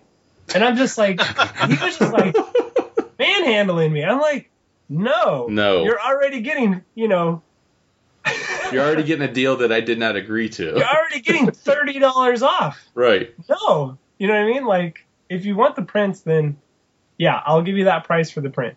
The other thing that annoyed me was he was doing this at a time when there was a huge crowd around my table. Oh yeah. So then, for the next Oh, and I'm sure he did that intentionally. minutes, well, for the next 15 minutes, everybody was like, "Oh, you're going to give me the deal that guy got, right?" yeah. So then I was selling ten dollar prints for the next 30, 30 minutes at my table Oh because this guy was was a jerk. yeah. Like then I had two other instances. One guy came up to me. and He's like, "Oh, look, man." He he, he kind of pulled me aside. He goes, "Can I talk to you for a second? Notice that I had a full full table. There's tons of people around my table. Mm-hmm. Because when you get a minute, could could I chat with you?" And I was like, "Oh, sure." Nobody was needing anything at the moment, so I stepped over. And he goes, "Look, I love your stuff. I love GI Joe. I literally have ten dollars in my wallet." He's like, "Would you mind selling me one print for ten bucks so I can go home with something of yours?"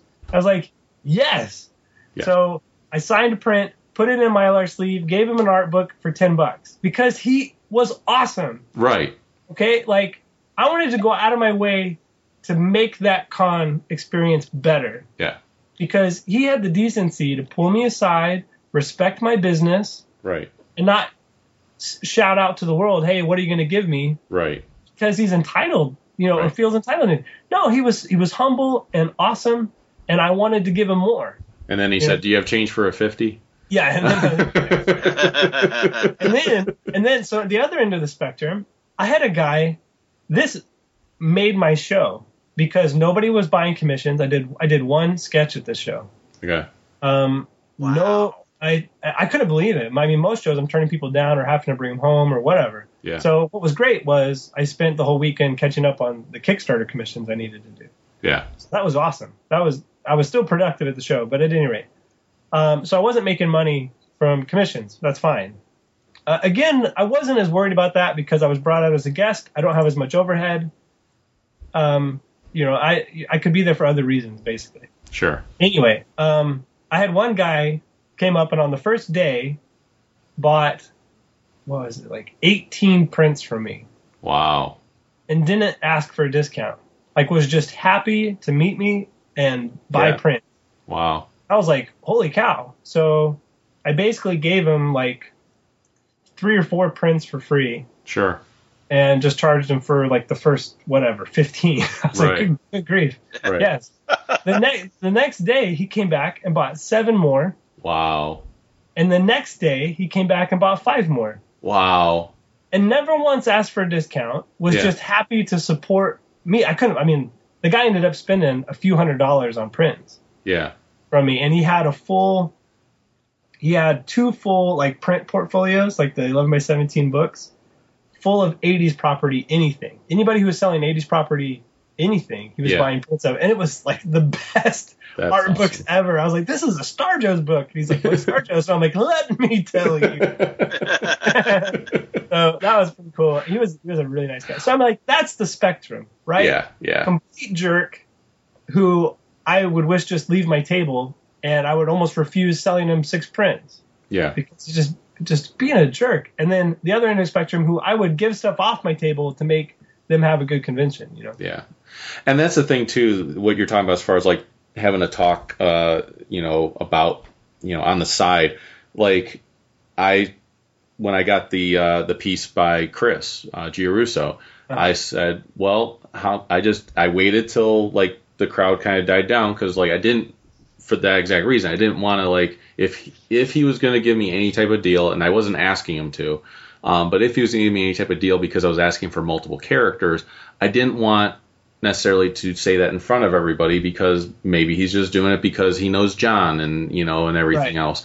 So he, you know, I said, well, if I did these three characters, what would you want for it? Just you know, ask. I knew what his single character price was, and I didn't know if he would, you know, want mm-hmm. want just that times three, and that would have been fine. I was ready to pay that, but you know, he cut me a, a little bit of a deal, and that was awesome. And I he didn't have to. I would just like you said with the other guy. I wasn't expecting that. I just thought I'd ask like. You know what? What do you charge if I have these three characters? And he told Yeah. me, and I was like, "Here you go." But yeah, I would never want to, you know, do something so publicly because, yeah, like to your point, for the next half hour, then you had to give everybody that same deal, and that's not fair to you. Um, and it's just because that one guy wants to be a jerk and get as much as he can for free. Yeah. Um, I've actually seen like a YouTube video, and the, the guy made me so angry. Uh, I may have mentioned this a long time ago on the show, but there was a guy that actually was going t- doing videos where he went up to creators and was basically trying to scam them, like artists, and saying like, uh, "Remember we agreed that you know you would do this for this price, or you would do this for free, or something like that." And most people, thankfully, told him no, but some of them were like, oh wait did you pay for that like they would get confused because there's a crowd of people there and everything Yeah, else and and like we deal with hundreds, you know, sometimes if not for the big name artists, thousands of people, and if Yeah. we don't have somebody helping us at our table, like yeah I hate to say it, but some of us can get like pretty Full- disoriented or forget Sure. who we've talked to and who we've done transactions with, and right yeah, oh my gosh, that's uh, so yeah, yeah. There's those people out there. yeah it was just crazy but but yeah baltimore was awesome so here's the thing i wanted to throw out there to everyone so that they know in advance and like rock mentioned on the last episode i mean rock mentioned a lot of things in the last episode but which are absolutely hilarious Some of which are going to be behind the paywall when we put the unedited episode out. right, right. Um, so uh, Rock mentioned this last year, so I want to I want to tell people in advance so this way they can do this. He said, you know, if you come if you have the opportunity to come out to Baltimore, come out to Baltimore, put twenty dollars away a, a month or whatever you need to do uh, to to make it out there. Because we looked at everything and timing wise, and we didn't mention this in the last episode, and I was saying I wanted to do something special because our 200th episode will be coming up and everything else. If we do two episodes every single month like we normally do, then Baltimore next year will be our 200th episode. Oh my gosh. So I want to make that a big deal, obviously. Um, I'm going to see, you know, what I need to do and how much it costs to maybe get a conference room or something like that at the hotel so that we can do, you know, a nice little get together with anyone that wants to come. Um, Robert, if there's any chance of you making Baltimore next year, please do so uh, because I would love nothing better than to have all five hosts at, at Baltimore next year. Um, yeah, I'm. I mean, I'm already like when I set my convention schedule. Some shows I know ahead of time. yeah. I'm no matter what, I'm not doing anything else. So Baltimore is going to be one of my landmark shows next year. I'm doing New York every year. I'll do Baltimore, and then there's some leeway. You know what? Yeah. What else I might do? But I'm definitely doing Baltimore next year. I'm not going to let anything get in the way. Of Yeah. We should point out that Baltimore moves next year. It's not going to be holiday weekend. It's going to be September 22 through 24. Right. Cool. Yeah, so it's the later part of September la- uh, next year, and uh, and like I said, I want this to be as big as it can be. We we had tw- there was at least twenty some people that we knew at Baltimore this year. Um, that Wow, that's awesome. yeah, so it was a big group of, of listeners and everything else. And I would love nothing better than to have that be even bigger next year and have people get together after the convention Saturday night and we just do a massive episode 200. And I think that could be an absolute blast. So if you've never come out, if you've never talked to us before, and you live near Baltimore, or you're within driving distance, save up them shekels or whatever and and come out next year to Baltimore. Uh, we will definitely make announcements as we get closer to that as far as where we're going to be at, what we're going to be doing. Um, hell, I'm even going to reach out. I don't. I doubt they would do anything at all to accommodate us, but I'm even going to reach out to Baltimore Comic Con to say, hey, we're coming out there to celebrate our 200th episode. Is there? I don't know if there's something we could do there at the show. Let me know. I have no idea. Like I said, they don't have to do anything, uh, but it'd be it'd be kind of cool if we could do something at the show as well. Um, and uh, yeah, we'll we'll just try to make it an event. Um, and uh, Yeah, I've got I've got some ideas that we can chat with Yeah. off off air, but um, Sure.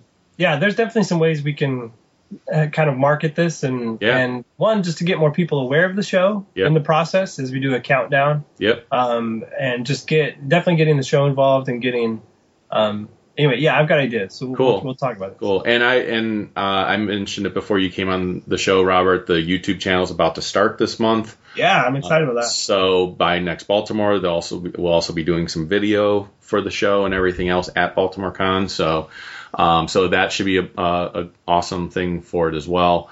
But yeah, I, th- I think this could be a really really awesome thing to bring a lot of attention to the show and everything. So. Um, let's see. Uh, the other thing that uh, I know, I don't. Well, is there anything else, John, that you wanted to mention as far as Baltimore or anything like that before we move on to? No, it was a great weekend, just tremendous weekend. And Yeah. yeah, I, I'm looking forward to next year already. Yeah, absolutely. Um, I will say too, I didn't get to tell this story when it came to meeting Sean Astin, uh, which, by the way, if any for those that want to know, my wife absolutely loved the football helmet uh, that was signed by Sean Astin, uh, and I actually made a comment to her that hey, when we go to uh, the football games each year because we always go to a Notre Dame game every, every year. Sometimes the real Rudy is at the game, so we said if we know that he's going to be there, we're going to take the helmet with us and have him sign the other side of the Oh helmet. my goodness, that would be awesome! So we'll have the movie Rudy on one side and the real Rudy on the other side. So Holy cow! yeah. So, but she absolutely loved it. My wife loves football. I'm a very lucky man. Uh, and uh, so it, it was uh, awesome. Uh, we celebrated our 15 year wedding anniversary, and it was absolutely awesome. Uh, She did a really cool uh, commission. She had a really cool commission piece done of her and myself and our dog, uh, and uh, so that was really cool. But uh, one thing that Sean Astin said uh, while we were out there was he was like, "This is a really nice convention." He's like, "This is this is a good size and everything else." And he's like, "How long have they been doing this for? Like six, seven years?" And someone mentioned to him that it's been 16 years, and he goes, "Those bastards have never invited me out here before." um, he could not have been a more down to earth kind of guy. So that was it was very cool to meet him. So Uh, it's in, it's interesting that he brings that. No, that's awesome to hear about. It's always good when you you meet a celebrity and they're like a decent person. yeah, yeah, Um, now it's interesting. It, his comment on the show it is cool because there's those long standing conventions like Heroes Con, Baltimore, others that have been going on for more than ten years before this huge convention boom yeah, happened. And the convention boom happened on as soon as comic publishers stopped showing up showing up at shows as much yeah, and there were more and more superhero and pop culture related television and movies, right, then the celebrity guest became the anchor for these conventions. yeah, So this boom has been built on the entertainment industry's version of comic books. yeah, So uh, it's interesting he says it because in the last six or seven years, shows have gotten bigger because celebrity guests are being invited to shows. So it makes sense he would say that. yeah, And when he hears that the show's been going on longer than that, he's like, "What?" yeah, But, but you I'm know, like- Robert, it's in, it's interesting you say that because, and I give I give Baltimore a tremendous amount of credit. They only have a handful of media guests. yes. I was going to You know, say the so same this thing. year, John. this year it's Sean Astin. It was um, uh, uh, Hayley, Hayley Atwell. Atwell. It was a couple people from uh, Flash Yeah, and somebody from Arrow or something. They they've even you know the biggest. I still think the biggest name they had was Peter Mayhew, right? And Yeah. they had Peter Mayhew like three years ago. yeah. They had uh, uh, Kevin Edward Smith. James almost last year. Yeah, Kevin Smith was there, but they they've never they've never put more than a handful of guests out there. And so even this weekend, you would hear over the loudspeaker, "Ladies and gentlemen, you know." Sean Astin and so and so and so and so are signing all weekend. They didn't have such lines that it wasn't driven by the media guests. I, I still People think there it were for the sticks to be a yeah. comic book show. Yeah. And I'll tell you, it was I, as I kind of reflected, and, and you know, again, we talked about we started going in 2010. The first year we went, they had McFarlane for one day for like three hours, and his line was longer than anything they ever had. I mean, of course, we we were going without we weren't even trying to meet him, but I remember the the, the stories about his line and everything. So it, it's it's great that they want to have a pop culture component, but that they've not relied on that to to keep growing. That Yeah. you know, I Yeah. think I think you know, it's it's a small component, and I'm going to compare that to the show here last weekend, which was put on by, um, you know, let's say just say it, it was Wizard put on a show here in Richmond last weekend. Their two named guests were Gene Simmons and Ryan Lochte Yeah. What? they had they had let's count them gang they had four comic book dealers at the show Wow. for a comic book convention Yeah. i'm sorry that is that's sad Now, the only thing I, I will say when it comes to Gene Simmons is they do have another Kiss comic book coming out, so Well, at least there's a little connection there. they but- just played richmond on friday night last week too yeah, so they played friday night and he was here friday saturday sunday Yeah. ryan lochte you can tell me you can explain to me how he got here I have than no idea. jackass. but but and then they had some wrestlers. Well, interestingly enough, Sunday night SmackDown was in town recording. So you know, the, year to year, that show appears to have diminished, and you know, apparently they didn't have a great year from everything I've heard. And if somebody went to Wizard Richmond and had a great time, great.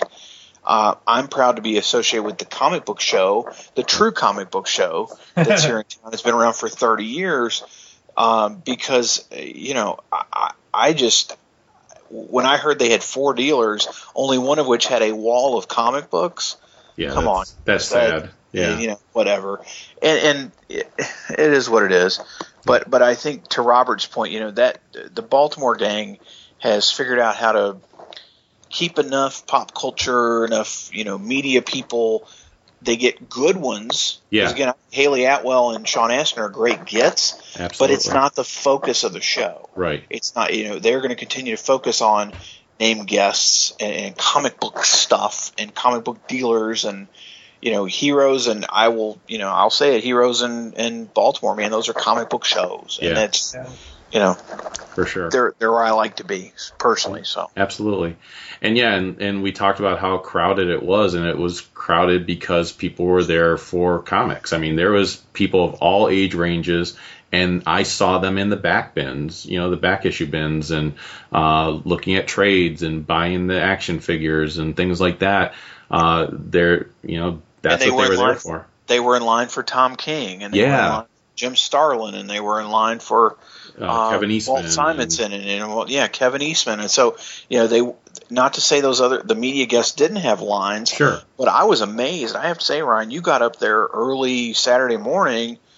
There was what like two people in front of you for Sean Astin at Yeah. Yeah. ten fifteen or ten thirty. Yep. So it was great that you had time to talk to him and Yeah. visit with him because he didn't have a thousand people waiting for him. Right. Kevin Eastman sure did. Yeah. Kevin Eastman's oh, line about was thousand. rid- That may be long, but his line was ridiculous. His line was ridiculously Twenty minutes into the show opening. Yeah. Yeah. So his line was ridiculously long, and I'm glad we went there on Friday to get his, to meet him because. Yeah.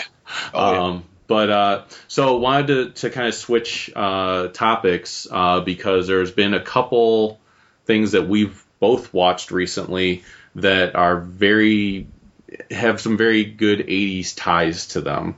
Uh, and I, I figured we'll start with the one that, that you brought to my attention, John, and I think you said Oh, yeah. he brought it to your attention, which is uh, Turbo Kid.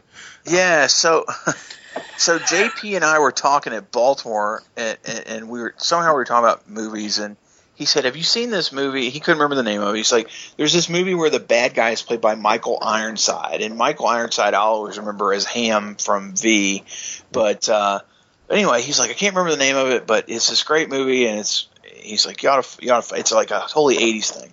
Because we were talking about Kung Fury, and he's like, "Oh, it's just like Kung Fury." So I find this movie. It's called Turbo Kid. It's a Canadian film, Gang, it it it is flippin' epic. I will warn you up front though, it is not for children. No.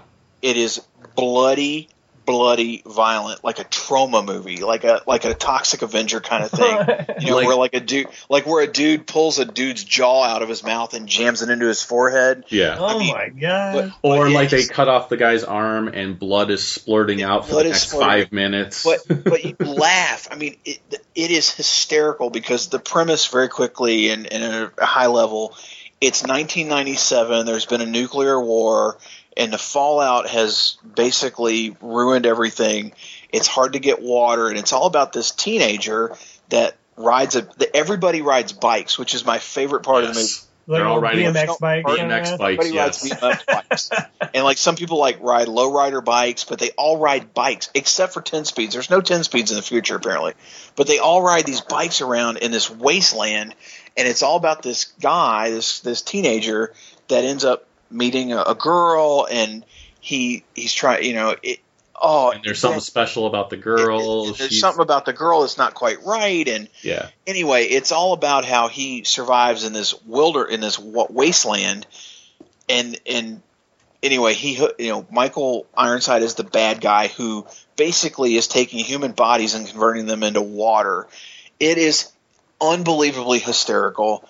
It is it's totally 80s. The soundtrack sounds like something out of either Terminator or Tron or you know some of that mid 80s action sci-fi stuff. Guys if and ladies if you haven't seen Turbo Kid, go watch it again. It is not for children. There's there's language, there's a lot of f bombs and it's bloody. I and, mean, it and there's definitely 80s references in there or other Yes. movie references in there because like there's um I was telling John there's one part where uh the the girl her name's Apple who is played like by Laurence I have it up here Laurence Leboeuf and she's quite attractive and I was I have no problem saying that because when I looked her up she's 31 years old oh wow. so She plays the teenager in there. she plays a teenager girl, yeah. So, um, but uh, she she's instructed by the the kid who actually plays, who's actually 26 years old himself. Um, he instructs her about how you have to make a weapon. Well, uh, in order to survive in this world, so he takes a uh, stick uh, and like a baseball bat. It's like yeah, it was like a broken baseball bat, and then he duct tapes a garden gnome around it, like a stone garden gnome, and he hands it to her, and she's like, "This is my gnome stick," and it totally reminded me of Army of Darkness with "Here is my boomstick." Yeah, yeah. Um, and then there's a character that's introduced named Frederick, who is like this arm wrestling guy. And his first arm wrestling match, he totally comes across as like an Indiana Jones character because he's got his fedora hat down, and the guy he's arm wrestling looks like Mala Khan from uh, from uh, Temple of Doom because he's got the skull around his head and everything else. And Well, I we was should also point out that they also have blenders that basically have razor blades on them, and Yes. whoever doesn't get their whoever gets their hand put into the razor blade obviously is going to get their hand torn up. right, It oh yeah. so good. It, th- this movie is epic. And There's I, music that JP, reminds you thank you because it's so Yeah. awesome. yeah, I'm only halfway through the, the movie because I started watching it before we recorded, so I didn't get all the way through. So it's not that I stopped watching it because I didn't like it. I thoroughly enjoyed it. It's very wacky though. It's like like John said, it's kind of like one of those Troma movies, but it's totally worth watching. Um, it's just it's bizarre in a good way. So uh, definitely check it out. Uh, it's and oh, and the cool thing too is the reason it's called Turbo Kid is because he likes reading this comic uh, book that he gets sometimes when he turns stuff in called Turbo Rider, and he actually comes across tur- uh, a Turbo Rider suit and puts it on, and he start and the one and the girl Apple refers to him as Turbo Kid. So um, it's it's completely wacky, but it's totally fun, and it has comic connections and and everything else. So. Um, the other show I or the other thing I wanted to mention, and certainly anyone that's into the '80s should know about this show and has probably already watched it. But it's a show called Stranger Things. And uh, John, I know you haven't watched it yet. Robert, have you checked this out yet, or at least have heard about it? Or I've definitely heard about it. I've almost watched it a couple times because I've heard such great things about it. okay, Um, because I get creeped out so easily, Yeah, there are I- creepy moments. Yes. I, it also made me nervous. Um, and then me and Laura were kind of looking for a show to watch together. So I think we're gonna watch this. Okay. I at first thought, oh, it might be too creepy for me, but I've heard from enough people, yeah, there's creepy moments, but it's not like ridiculously over the top stuff. No. So I, we're gonna watch it, but I haven't had a chance Yeah. yet. But I've So- heard, oh, the um the main girl in that show was a celebrity guest at the Salt Lake show. Oh, okay. And So- she's at New York Comic Con now. They just announced her. Yeah. Oh. There. So um so She there did was an amazing tons job. of people like cosplaying her at Yeah. the show, and anyway. she was amazing. She's an incredible actress for being so young and everything. But um, the best way I've described it to people, as far as because it's it takes place in the '80s, so there's a ton of '80s references in it. Uh, there's It doesn't it start like they're playing Dungeons and Dragons? So Yes. Like ET, you know, almost like you immediately think ET. Kind Yes, of kind ab- of feel to it. there's a ton of homages to other movies and everything else. The best way I describe it is it's Goonies meets E.T. meets Alien. So if you put those three movies together, because there is a monster in the movie and everything else. So, um, but it like that's the best way I can describe it. There are like homages to Nightmare on Elm Street. Nothing too creepy though, Robert. It's just a little, little homage that they do in there. There's like all these different movies that you can totally tell that they did an homage to. It's Yeah. still its own thing. It's not like they just totally ripped it off, but they. It's just all these. If you love the '80s and if you listen to this show, you obviously do. Like, Um, yeah, like what I've heard is that you just get the vibe yes. of those of that era more Yeah. than it's like just a straight rip off of anything. yes. You just feel like it's one more movie or one more show at the same time as you were watching all these other shows. Yes, absolutely. And it's uh, it's only eight episodes long, which is awesome. So they definitely had a story to tell. Uh, they didn't just drag it out for twenty some episodes. Um, I will tell you that like I loved it from the very first episode, and a lot of other people loved it from the very first episode. There are some people that I I've talked to, like our buddy Nick and uh, a a coworker of mine had mentioned that they were three episodes in and they just kind of found it okay. Uh, but I haven't heard from Nick since then if he's watched more episodes. But the person at work, we encouraged her to keep watching it, and she did, and she was like, "It's awesome" because it definitely picks up in the last four episodes. Um, and uh, and then there's one person I've only heard of one person tell me that they didn't really care for it, and that was Travis Uncle Teabag, and he's nuts. So because For so many reasons. for so many reasons because there's there's stuff he, there's stuff he loves that I'm like I don't understand how you love that and I'll give you a great example is I posted a review of this recently I read Doom Patrol number one Yeah. it is one of the worst written books I've ever I've read in a long Oh time Oh my goodness. I and I honestly believe that. I think the uh, and I don't mean to sound harsh because I know there's a few people on Facebook that posted it and they said it's weirdly fun and blah blah blah. And I'm like, no, it's a piece of crap. Um, the art's good. See, in you almost said it's the worst comic I've ever read, but then because we talked about GI Joe Transformers earlier, you Well, couldn't yes. go all the way and say I ever. Go said all the way. I will say the I, I- I did catch that. I saw the I worst comic I ever read, and I'll put it right out there. The worst comic I ever read, and it pains me to say this, was Jim Henson's Witches number one. It was so horrible. The art was terrible. The writing was terrible. It was so bad. I hated myself for reading it. Um, but this book came pretty close. I was angry after reading Doom Patrol number one. Man, wow. Um, and to John's point about Turbo Kid, it's a, Turbo Kid's a weird story, right, John? I mean, it's bizarre Oh, absolutely. but it follows a story. Like you can follow the story and, and everything else. As bizarre as it is, and I liked it. I thought it was awesome. Doom Patrol. Uh, I'm going to give you an idea of one of a couple of things that happen here. So if you haven't read it yet and you want to read it, uh, don't listen from this point on. I'm not really spoiling anything, but just want to let you know. They open up with this this character Cassie, and she's an EMT driver, and she's really cool. And I was actually engrossed. I was like the first few pages. I'm like, this is really cool. I like following this character. I don't know where it's going, but I'm following this character. Well, her partner is eating a gyro, and or gyro or whatever you want to call it. And he starts talking about uh, you know, society and everything else. And then we go into the gyro, and there's the this whole civilization living in the gyro. And then he throws it into the garbage can, and then there's these robot things that look like Robot Man from the old Doom Patrol. They they uh, attack a computer terminal and then they blow it up and then the gyro that was inside the garbage can blows up in front of these two EMT workers and all of a sudden they get called to another job and they act like nothing happened. And I have no idea what happened there. And then later on there's she goes back to her apartment and there's her roommate who I didn't even know was her roommate, but then he answers the door and there's this girl dressed up in this like Zatanna looking outfit and she sings and she's like happy birthday Cassie Brinke and all of a sudden boom her Cassie's roommate blows up and then this girl comes walking in and Cassie's just like it's not my birthday. Like she totally disregards the fact that someone just blew up in front of her. And this girl comes walking in and she's going to be her new roommate and blah blah blah. And oh you have a robot and blah. Like it's the most bizarre like people don't act this way when shit blows up in front of them and there's not societies living in gyros and then like those robots that were in the gyro all of a sudden there's a robot man later in the story and if none of this is making any sense it's because none of it does make any sense Oh man.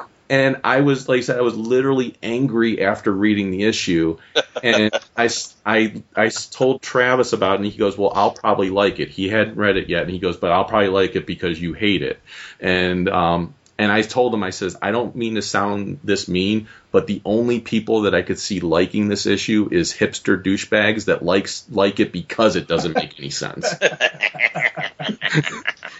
like it's existential and all that crap. I actually watched a reviewer on YouTube that said it was quirky and weird and everything else, and he says it set a tone uh, for what's to come and, and everything else. And he says, you know, a comic doesn't always have to tell a story that you can follow. Sometimes it just has to set a tone, and I'm like, that's bullshit. A comic's supposed to tell a story. If it's just setting a tone, I'll go to an art museum and see a tone. like I should at least know what I don't mind, and I even said I don't mind convoluted stories because obviously I'm an X Men fan. You don't get more convoluted.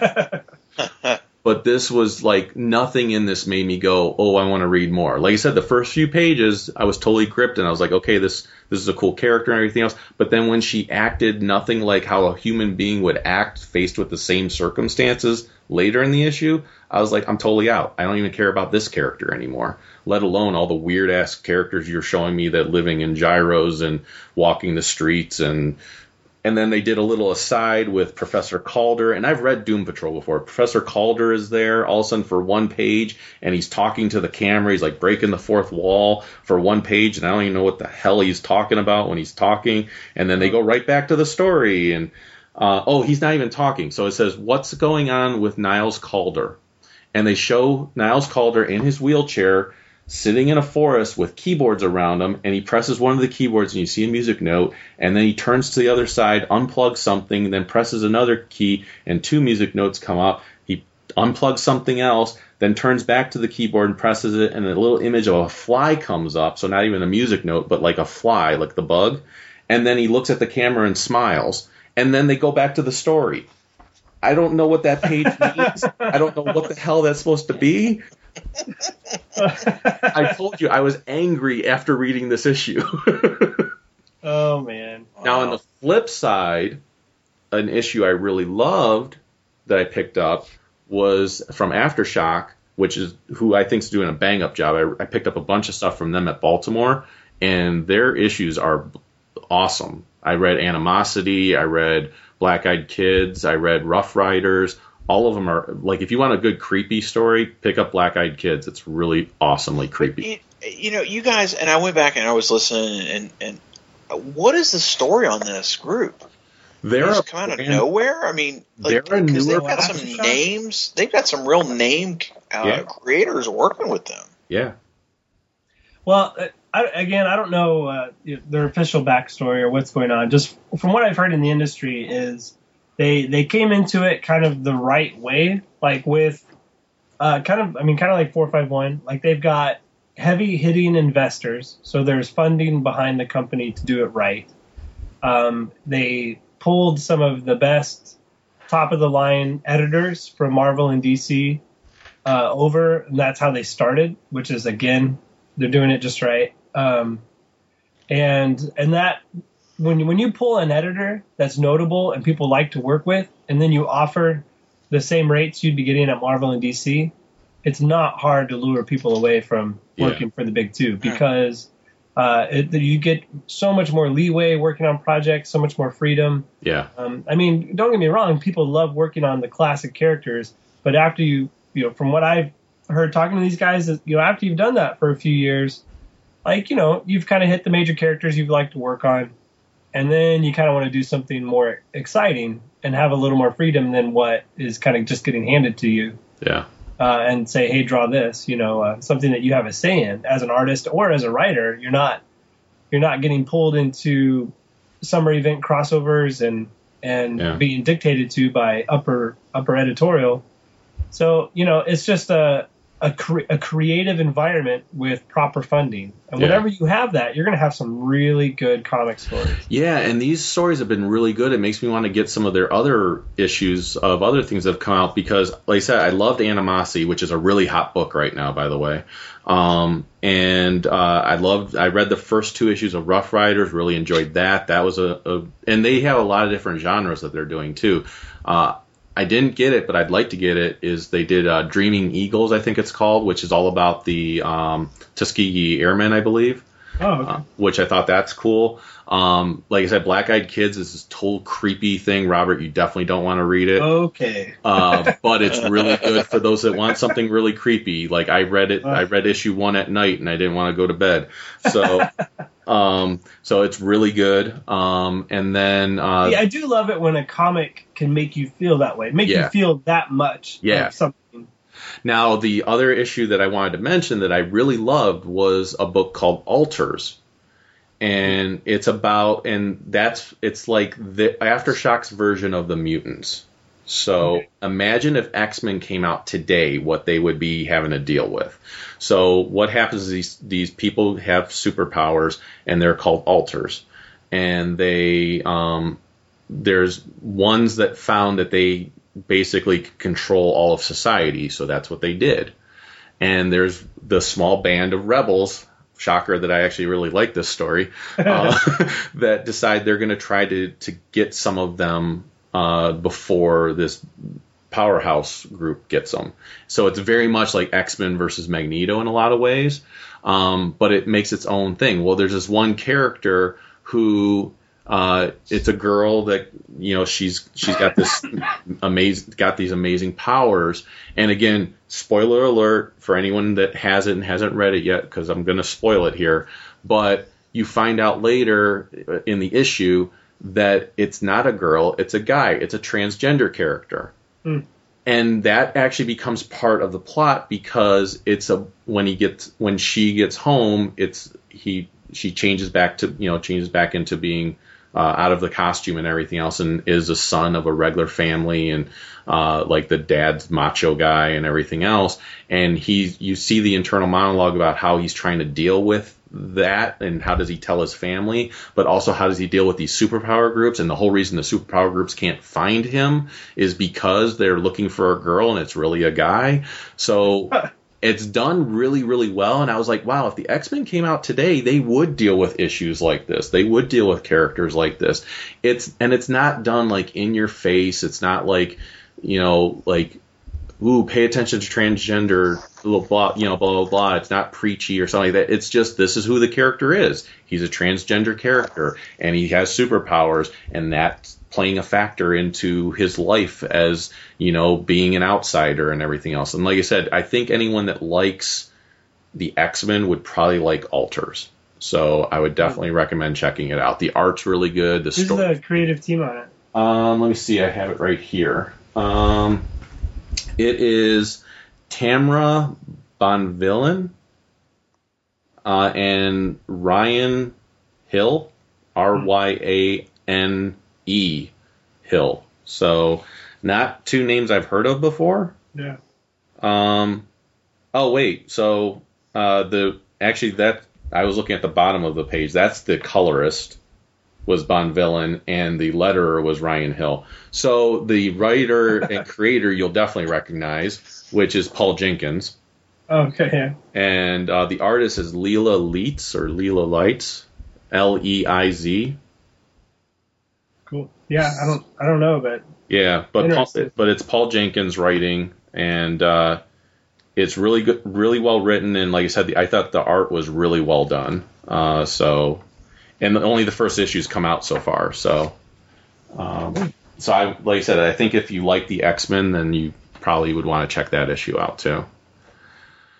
So I thought rather than just leaving it with my rant on Doom Patrol, I would also tell you of a book I really liked. Um, but uh, but yeah, don't don't pick up Doom Patrol. It's not good. Well, I'm kind of, as far as doing reviews, like, I realized, when was this? A, a few weeks ago, uh, how sad it was. Like, I'm not reading any current comics right now.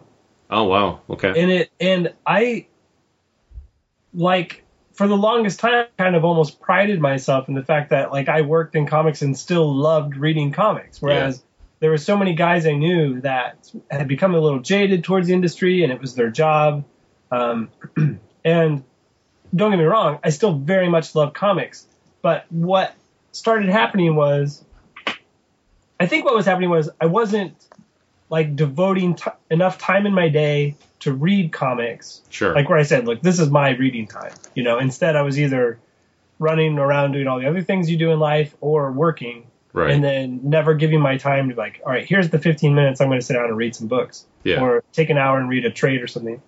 Um, and I had been collecting trades the last few years instead of single issues. Um, and while I was still buying new things, I had I my two read pile just got bigger and bigger, and um, and to the point now where I'm like at least a couple years behind, and I and I somebody was asking me about what was going on, uh, like with Captain America and with uh, you know things that hit, kind of hit the headlines. yeah, And I realized the only thing I knew was what I had seen on the headlines, and I was like, "What?" But I haven't read. yeah, And and then I started thinking, well, do I know what's going on in any of these books? And I just don't. Like I know rebirth happened, and that's it. yeah, Like I feel so out of the loop, and um, I think it's because I used to be listening to regular comic book podcasts on a regular basis too yeah, which some of them have kind of gone by the wayside or finished or um, you know just for whatever reason like i'm just not up to date on them uh, i'm just kind of worried yeah. like I, I i need to jump back on but i don't have any idea how to do it Well, I will say Rebirth is a good place to jump back on. Uh, and DC's been knocking out of the park with pretty much all of the titles uh, except Doom Patrol.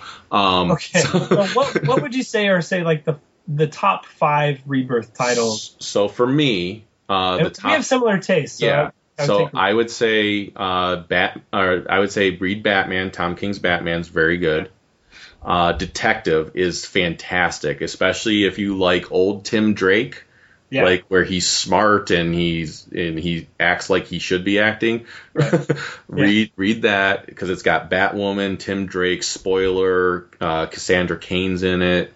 It- It's real and it's got Clayface in it, and I think you like Oh, Clayface. yeah definitely yeah, And they actually do a really good job to where I even like Clayface, and I'm not a Clayface. fan. so, Right. so that's awesome book. I love the Wonder Woman book. The tricky thing with the Wonder Woman one is that every other issue is a different. Uh, so all the odd issues are one storyline, and all the even issues are a different storyline. oh interesting okay. So all the I think it's all the odd issues are like a year one story, and all the even issues are uh, a present day story, and some of and the year one issues are drawn by Nicola Scott, who I know you Yeah. like her art, and uh, the the present day issues are drawn by Liam Sharp. And some people said they didn't care for his art. I think it's fantastic. I think yeah i like his stuff yeah yeah, I think his art's really great. So, um, so I love the Wonder Woman one. I do like um, Hal Jordan and Green Lanterns. Uh, I do like the Green Lanterns book. I'm working on the on both of those uh, I'll have to look it up. I think Venditti is working on Hal Jordan and and Green Lantern, and um, I'm almost certain that uh, Ivan, not Ivan Hayes, um, who was the one that did Rebirth for um, for Green Lantern, the artist that did Rebirth. Van Sciver, Van like way back in the. Yeah, I think it's Van Sciver on uh, Green Lanterns. Oh, okay. Um, but I like both of those. Now, I know Mike Myers said that in Green Lanterns, it seems like the characters aren't progressing very much. Hmm. Um, but I'm three issues in. I still have a few more issues to read to get ca- caught up on it. And I said, yeah, if they don't really change, then I can, you know, I could see maybe not, you know, liking it as much. But I'm still really enjoying it. Um, trying to think anything else that's really been. Oh, the shocker one for me, the the total surprise, awesome Yeah. one was Red Hood and the Outlaws. Who's yeah? Who's on that one? I did not expect to like that one uh, at all because the old um, the old Red Hood and the Outlaws I thought was just okay, and it's still the same writer, which is Scott Lobdell. Oh yeah. Um, and so I thought, okay, it's still the same writer, so it's probably not going to be very good um, because I didn't like the other one. He is knocking it out of the park. Um, He is writing Jason Todd like you would want Jason Todd to be written. Basically, it's Jason Todd telling Batman, "I can go places you can't go." Um, oh, cool. Yeah. and he actually has his base of operations under a police precinct so that he can hack into their system and stuff like that. Um, but yeah, that one was a total shock. I picked up just the first issue thinking, I'll try the first issue, but I'm probably not going to like this. Totally changed my mind, and it's not like it was just one issue. I've read all three issues that have been out so far, and it's great. Uh, he has um, he's going to be teaming he's teaming up with Bizarro and yeah. and Artemis. Uh, Oh, so- cool. yeah, so it's it's very cool. Um, trying to look up who's drawing that one. Um, but yeah, so I would recommend those ones. Oh, and the Superman books have actually been really good. Action Comics and uh, Superman, uh, both have actually been really good. It reminds me very much of Superman from the '90s when like Death of Superman and all that happened Yeah. that's when I was really into Superman, and this uh, these issues remind me of that. So See, because I feel like New Fifty Two Superman suffered the most yes, from that whole process, and and that's what I liked Superman the best was kind of yeah, Man of Steel all the way through. Um, yeah, like '90s Death of Superman stuff. So let me tell you this because I don't know if, if I think I mentioned this in the earlier uh, episodes, uh, but it is so new uh, new Fifty Two Superman is actually dead and gone. He was Okay. killed, and remember there was the event called Convergence. I'm not saying Right. you read it, but um, I have the trailer. Okay. so in Convergence, they bring all these other realities of past DC together. Well, one of the realities brought classic Superman and Wonder Woman, or Superman and Lois Lane together. And then they did a mini series called Lois and Clark, where out of Convergence, the Superman and Lois uh, Lois Lane came uh, that were from the pre 52 actually came to our the new 52 universe and were living in secret with their son uh, who they were able to have because of convergence because superman didn't have his powers and everything else. He wasn't kryptonian and all that. He didn't have his kryptonian powers. So they actually had a child in the convergence storyline. And uh, they came and now he's actually starting to develop powers. Well new 52 superman after a bunch of story events eventually dies. He he it's actually a really cool story. Uh, it's called death of, of i think it's called death of superman or something like that. But it's a really or, or the final final days of superman is what it was called. And he gets killed. And because he's gone now the Superman we knew from pre 52 decides to take up the mantle because he sees Lex Luthor's trying to take up the mantle with like his armor suit and everything else. Right. Um, so he takes up the mantle. Well, Batman and Wonder Woman of this universe don't know this Superman, so they don't know if they can trust him and things like that. But he shows all of the spirit and all of the personality of the Superman we knew and loved from years ago. So you really like reading him. Thank goodness, because Yeah. I was so sick of that other guy. yeah yeah so it's it's really good i i cannot recommend uh, the superman titles enough uh, the artist on red hood and the outlaws is dexter soy Hmm. Um, Yeah, so, I'm not familiar with him, but yeah. yeah, so so yeah, like I said, I would recommend the Superman books, like Action Comics and Superman. I would recommend Batman and Detective Comics, and then the Green Lantern titles I really like. Uh, and I know you're a Green Lantern fan. And then, like I said, if you want to check something out that might surprise you, check out Red Hood and the Outlaws. Cool, definitely. Yeah. So, and oh, and the Wonder Woman title, like I said, that's really good too. So it's like your main, it's your main trinity. I actually think are really good.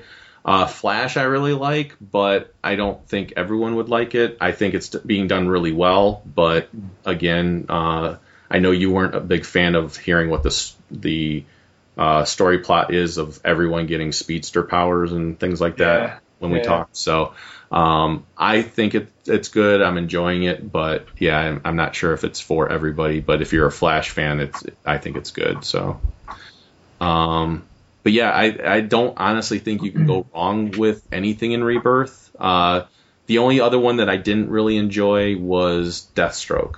Um, it's by Christopher Priest, and I really liked his run on Black Panther. But Oh yeah. But this one is a little again it's maybe a little too convoluted it jumps around a, a lot in the story Yeah. um, and so you almost have to read it like, like re- read an issue twice to kind of get what's going on Yeah. I I did. I, I think I picked up. Well, I don't know if it's been since Rebirth, but it's since they relaunched Deathstroke. Like I, Yeah. I picked up the first two or three trades, and Okay. I read the first one because I do really like that character. But yeah so i will say the art on the new deathstroke title is really good. Like that's really amazing and i don't remember who's on that one but uh, it's Tyler Kirkham, and then um, uh, Pantaluccia is uh, an Italian artist who I met at the Malta convention, oh okay and so they kind of trade off, and Gotcha. both of those guys are really good. Yeah. So the art's really good. Christopher Priest, I'm thinking like I'm I'm not getting any more of the issues. I've got I got the the rebirth issue and I got the number one issue. And like I said, it it just jumps around an awful lot for me. Yeah. Um, but it's something like I might get in trade because I think maybe reading a series of issues is probably the way to go with that one. Um, Gotcha. But like I said, I don't honestly, I don't think you can go wrong with anything from Rebirth, other than the other only other one I'll mention uh, that might be off-putting because it might not be a style that you would like to read is uh, the Harley Quinn book. Like it's very Oh yeah. See, I love Chad Hardin. He's the artist Yeah. on it right now, isn't he? yeah, Um, and I was on a panel with him, I think in Denver, and uh, I think just to support his work, I'd pick it up. But at the same time, it's just not really. it's very thing, so- jokey. It's very uh, it's out. It's it feels very outside the rest of the DC universe, which which is fine because there's, Yeah. there's the Harley Quinn fans, and for the Harley Quinn fans that are out there, I think it's perfect for them. It's just not good for me. Yeah. Um, I've enjoyed uh, Batgirl and the Birds of Prey. I think they're getting back to the old style of Birds of Prey stories, which I love those. Um, and then the Batgirl series, I think, is actually getting better. Uh, they went with this in the previous series. Once they left Gail Simone, it was very, um, again, very hipsterish yeah. and it just wasn't for me. I, th- I heard really good things of people that loved it, and that's great. Not every comic has to be for me, as much as I would want it to be. Um, but but uh, what they did with this new Batgirl series is they kept the costume and they kept some of the feel of the previous series, so to not turn off, turn away those fans. But for someone like me that liked the Gail Simone t- style of Batgirl stories, there's a little bit of that in there too. Um, so I, I've actually enjoyed it. I gave it a try and actually really really liked it. So, like I said, I would just go pick up a Rebirth issue and and check it out. Um, I don't think you'll be disappointed at all. So So, like, not to totally derail the conversation, but Sure. like in general, and then so kind of just very in general, what's kind of happening over with Marvel stuff? Like, So Marvel, I am behind on my reading with Marvel uh, because I've been getting so wrapped up in the rebirth stuff. Uh, s- Everything's Civil War two right now with Marvel. yeah. So I haven't gotten into any of that. I think the what was the big thing right before that? So the big thing right before that was Secret War. Right. Which I again, yeah, I think I've got the. I think I've got the trade and I haven't read that. So that's kind of where I'm at. Um, That was really good. I will recommend Secret War was a really good Yeah, story heard, and I've heard everything. good things. So the, uh, I think all the big character changes is where I, why I feel lost. Like Yeah. The new Iron Man is the is the young black girl, and the Yeah. new Thor is a is a lady, and I haven't read any of those. So, like, So, do you know who the new Thor is? yeah, isn't that J- J- like Jane Foster, Foster, right? yeah. Yeah, yeah. That's actually really, really good. So I've heard, yeah, I've heard good things about that, and then, you know, and there's I've heard good things about a few titles, but I feel like uh, unless I jump in there where some of these things start off, Right. and then I just haven't been up to date on, you know, what's what. So Yeah. So if you want some titles to pick up that you don't have to rely on really anything else, um, you can pick up the the the Thor issues um, or trades, and you can also get like there's certain things like um, Mark Waid's uh, Black Widow is Oh, really okay. good, uh, and you don't have to worry about it tying into anything else. I'm trying to think what else is good that's like separate from the main universe stuff. Um, really like Guardians of the Galaxy stuff like that. It's not tying into the Civil War stuff. Um, uh, Mockingbird was actually really good. Oh, I love that. Well, see, I wasn't, I didn't know much about the old character, but when she Yeah. came out, man, during the New Avengers, like way back Yeah. a little ways, um, I loved her character. So I was, is, is it kind of more of the same Yeah. those lines? Yeah, and like I thought it was, uh, it's a fun book. Like it's it's fun but action. So it's kind of like you know if you like if you like a Black Widow character, but that has a little bit more personality to her, like Yeah. she's a little bit more snarky and everything else. Mockingbird is a really good book to to try out then. Oh, cool. Um, and it actually made me go and get the trade of Mockingbird so I could read her early adventures. Uh, so, so yeah, uh, I've been enjoying Spider-Man, Amazing Spider-Man, uh, and regular Spider-Man. Spider, there's so there's Amazing Spider-Man that's dealing with Peter Parker, right. and then there's Spider-Man that's dealing with Miles Morales. gotcha. And I think both of those are really good. So, Cool. um, oh, and Yeah, in fact, in fact, recently, I mean, this is going way back, yeah, but I just read the big Spider Verse collection. oh, which is awesome. Oh my gosh, That's one of my favorite Spider-Man so, stories. I think it's one of the best Yes, constructed Spider-Man stories. I mean, the art is obviously super good, consistent throughout, yes. and just being able to pull in so many different versions and make it all cohesive. Oh, so good. I've actually been getting some of these different Spider-Man action figures in rec- Oh, cool. ever since reading that, so I can make my Yeah. own Spider Verse of Oh, characters. fun, yeah. Um, but yeah, that's in my top three favorite Spider-Man stories of all time. Um, because. I just thought it was so well done. Um, and then the other title I wanted to mention that's definitely outside of everything else, but so good, is uh, Doctor Strange. Mm, Uh, you got Chris Bachalo drawing it, yeah. and you got Jason Aaron writing it, and Yeah. it's it's awesome. Uh, so that one I, I highly recommend as well. So, um, but yeah, the Civil War two stuff basically it's you're dealing with uh, an Inhuman who can s- predict the future, and some of the heroes think that we should go ahead with his predictions and pr- try to prevent stuff, and others are actually saying no, we shouldn't do that. So that's what causes the Civil War thing. It's over an Inhuman.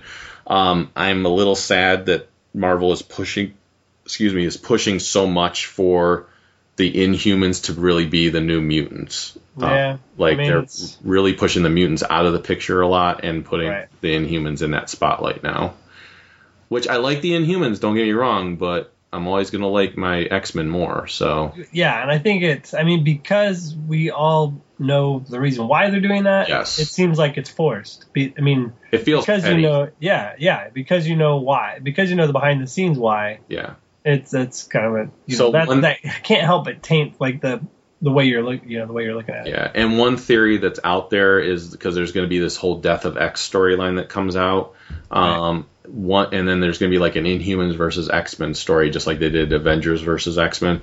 Right. Uh, one theory that's out there is that at the end of all that is that they they will find out that the Inhumans and the and the mutants are actually uh, connected to each other, and that they'll they'll actually be merged together. So this way, Marvel can f- use them without calling use the X Men characters without calling them mutants and, Uh. and stuff like that. That they'll actually be some variation of Inhumans themselves, so that they can still use those characters and maybe even use them in their own movies and blah blah blah.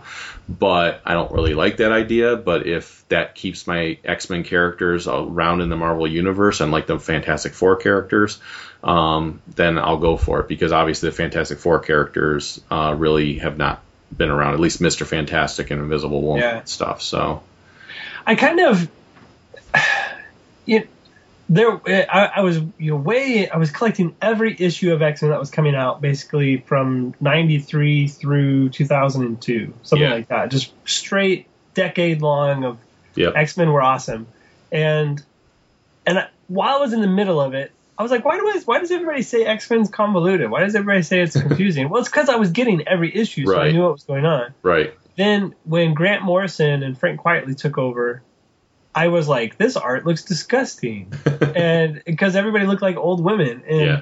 so I gave it like two or three issues, and I was like, I can't read this, and I dropped an X Men title, and I wasn't reading it, and then as soon as I think what Astonishing X Men came on and a few others that there was a new approach to X Men after that initial hey we got to make these kind of like the movies and Yeah. and whatever. When they kind of got back into costume a bit. Yep.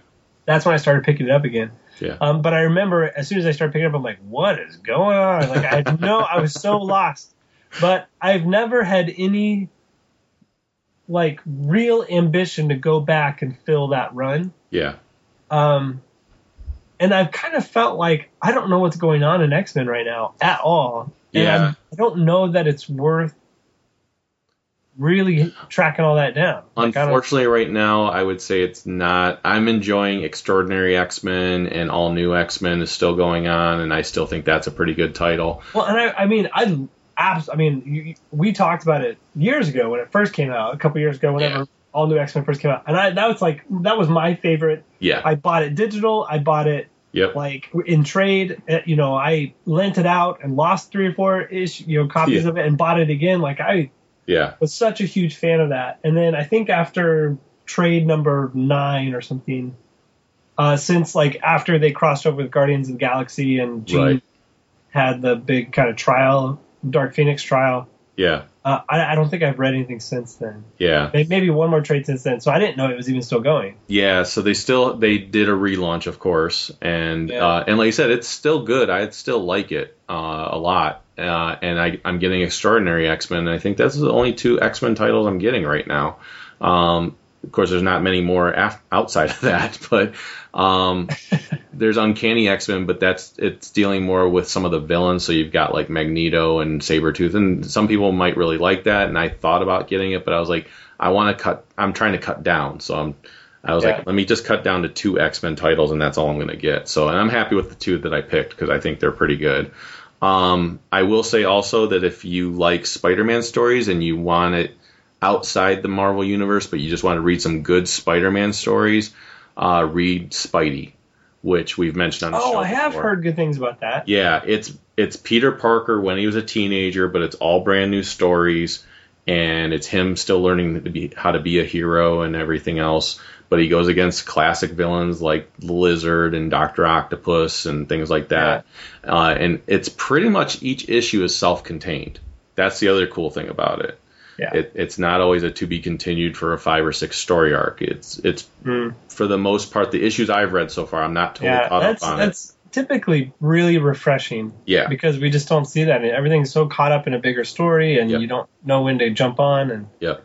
anyway, So that's a. So that that's a cool one too. But um, but yeah, Marvel, like I said, I go through my. I, I'm kind of like Mike Myers. I go through my waves where it's like I'm really into DC right now. Okay, now I'm really Yeah. into Marvel. Now I'm really into.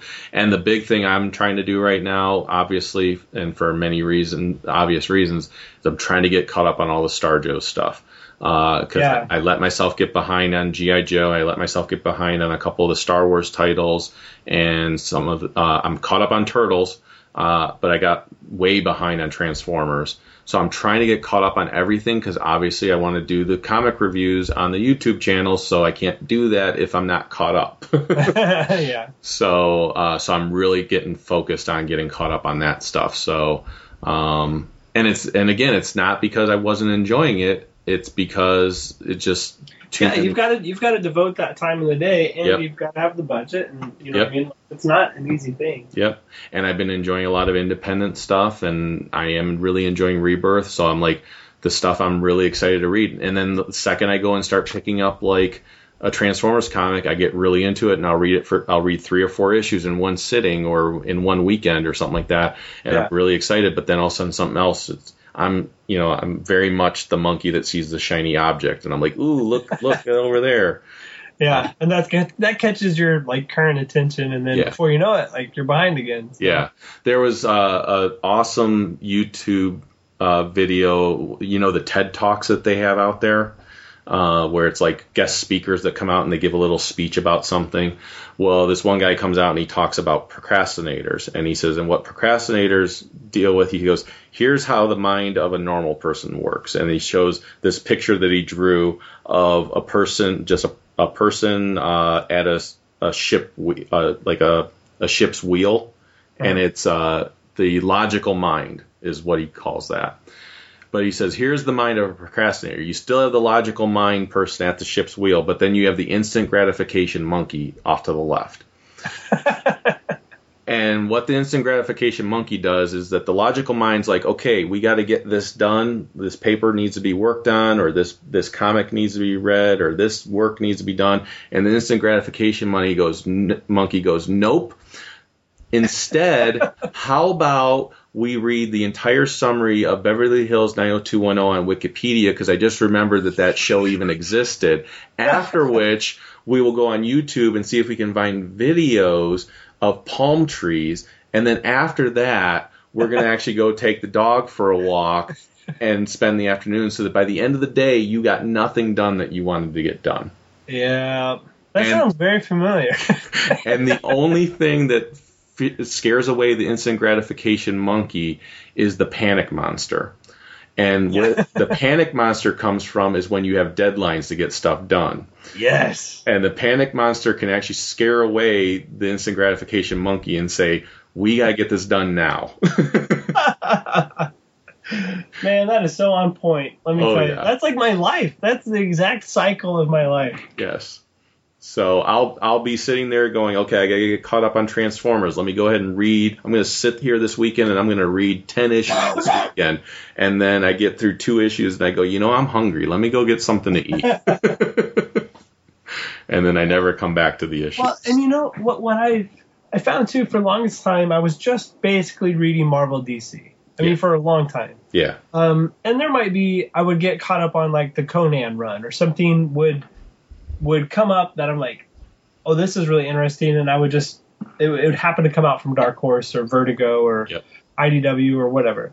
Um, and then in the last probably, I mean, this is a while, but the last five years, I would say I read just as much Valiant, uh, Dark Horse, but then obviously Marvel with the Star Wars books yeah, um, but not like superhero yeah. genre stuff. Uh, you know, I've been catching up on all the Ninja Turtles for IDW, which is such a great version. Oh my god, it's I mean, so it's gotta, it's gotta be. I mean, aside from like the originals, which obviously created all of these stories, Sure. but the best take on uh, the classic versions that we could have ever wanted. I mean, Yes. it's so good, so Yes. consistently good. Yep. Um, and I, but just trying to juggle it. So like like the new stuff that's coming out, like with Aftershock and with um, other books from Image that you hear are really good. IDW. So I'm having a hard time just juggling, keeping up with, like let alone the Marvel DC stuff, which is always a big event or Yeah. whatever. Um, and I just- still and I still love that there. stuff. It's not that I don't love it. I I absolutely love those characters and I love reading the stories when I read them. But yeah, I'm just like you. I probably get as much independent stuff as I do Marvel and DC stuff. yeah, which you know, six years ago, seven years ago, I wouldn't have said. Same same here. So um, yeah, I'll I'll look at Image and be like, ooh, there's a new number one. Ooh, I really like that concept. I'm going to try that. And I have found so many amazing books to read. Like I Hate Fairyland, absolutely love that. Uh, Outcast by Kirkman, I love that. Again, another creepy book. Um, uh, but uh, Birthright is amazing. Uh, Copperhead is amazing. Um, there's a new one coming out. Uh, I can't remember what it's called, but it it has um, uh, uh, Capullo art in it and everything Oh else. yeah. Uh, but it's like you go to the afterlife and you have to actually fight your way in the afterlife to Oh wow. to reach where you need, wanted to go to. And I was like, that sounds really interesting. And I like obviously Greg Capullo's art, so let me go ahead and get that. Um, Skybourne is coming out uh, from Frank Cho or something. And that Yeah, that's true. That sounds really interesting. I don't. So there's. Oh, and then um, I mean, you heard Invincible's ending, right? Yeah, I did hear that. So, uh, see, now that book I had followed digitally, and then whenever a hardcover, the big collective hardcovers would come Yeah. out, I'd pick those up. Yeah, Um, and I'm I'm a little behind on that one, but that's another one. I- I've always followed that from day one. When Yeah. the very first issue came out, I picked it up from the store.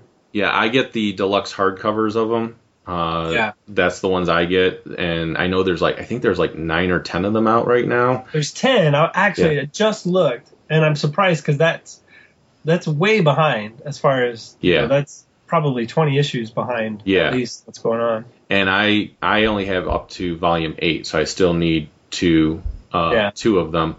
Uh, that are already out there, but especially knowing that that's going to end, I'm like, well, I definitely want to keep getting the hardcovers of this and know that it's going to have an ending to it, just like I did with Fables. Uh, Fables I really loved, and I was getting it in trade, and then once I heard that it was going to end, I loved it so much, I went back and got all the hardcovers for it because the hardcovers are even nicer. They have more back matter that they put in there, like Yeah. concept sketches and everything else. So I went back and I've been getting the hardcovers, and I gave all my paperback trades to Chuck. Um, so and I do that with my brother Brian too. Like I'll pick up all the hardcovers, yeah, and he gets like the hand me downs, which Yeah. he loves. yeah. So, uh, and I told him, I was like, here's all the trades I have. I'm getting the hardcovers. And, uh, and I said, you probably just need to buy one or two trades yourself to finish off the entire run. Yeah. Uh, so, and he was like, yeah, that's a deal. um, so, so yeah, it's, there's so many things like that that I just, um, you know, there's so many good things out there besides just the Marvel and DC stuff, but I love the Marvel and DC stuff too. So, So it's speaking really- of the the Star Joe's related stuff, Yes. like I never I like uh, when the He Man books were coming out from DC. Are they still coming out regularly, or is that no, done? that's done. Now, okay. here's what's about to come out is He-Man Thundercats. What? Yes. When was that announced? Uh, last month or two months ago. Ah, Yeah, I think that comes out in October. Issue one comes out in October. wow. Uh, and it's done by I want to say Freddie Williams Jr. or Freddie Williams III or whatever is I Yeah. think doing the art on it. And uh, yeah, it's going to be He-Man Thundercats from DC, and uh, so that came out or is coming out. And so I don't know if that's going to spin off in because that's obviously a mini series. I don't know if that's going to spin off into some other stuff later on. yeah. I'm hoping it will.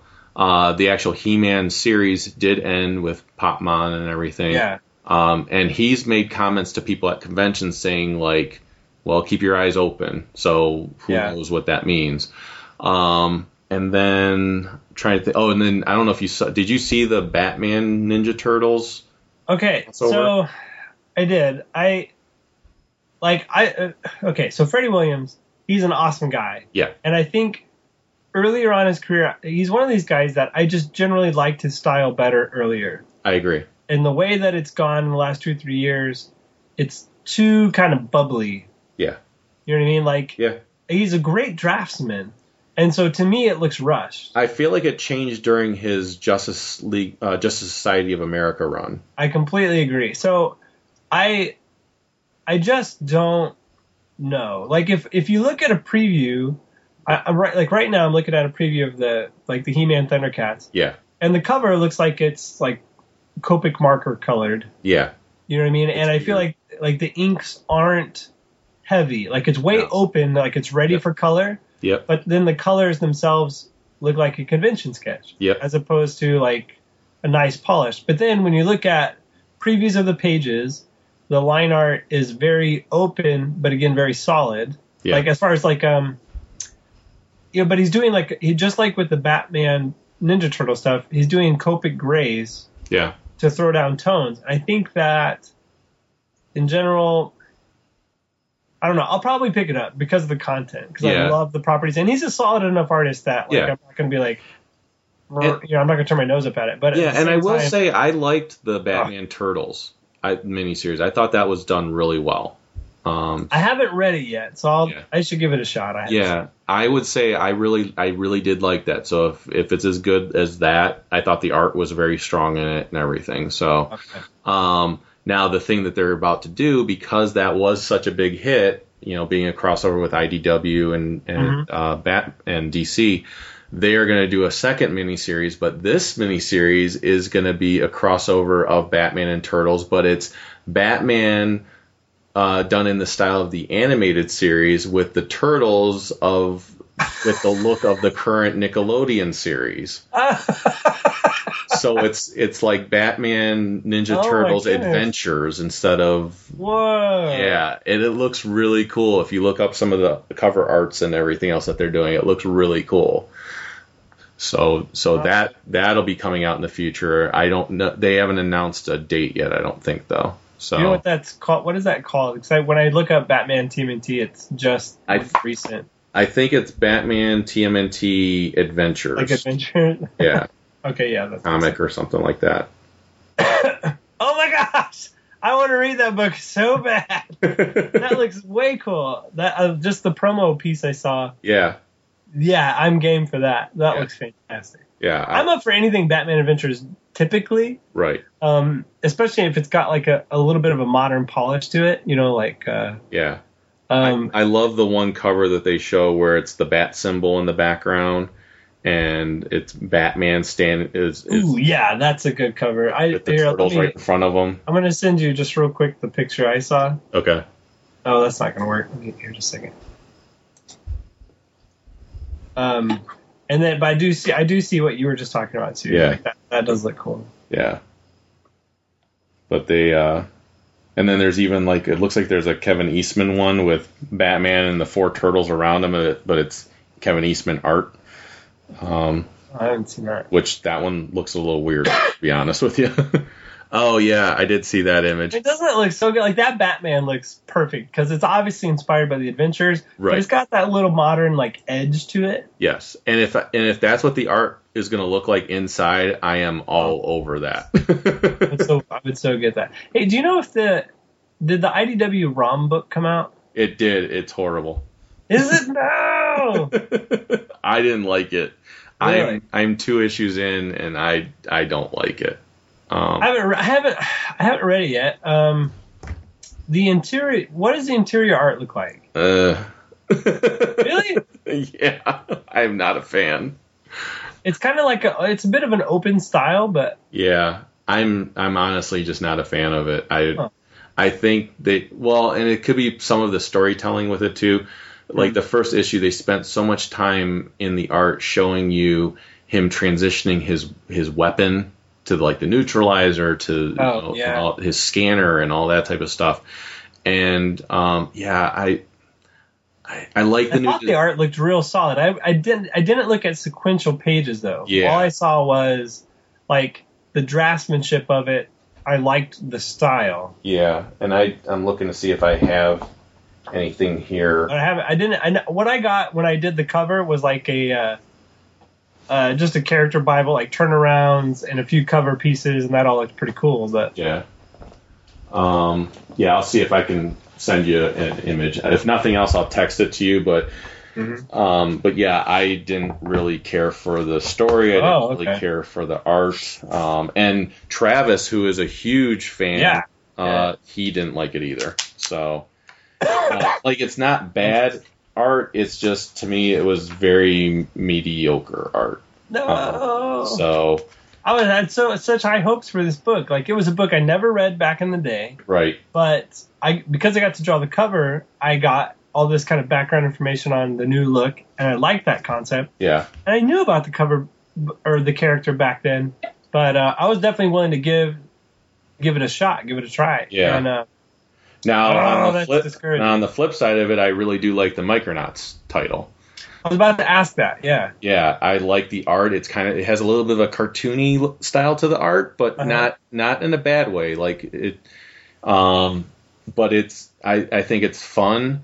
The only thing I've been disappointed with it so far is they have not come to Earth yet. So they we're like four or five issues in, and they're still not on Earth. So they're not small yet. They're still their normal size, and I'm like, Right. this is called the Micronauts. Can we please see them small?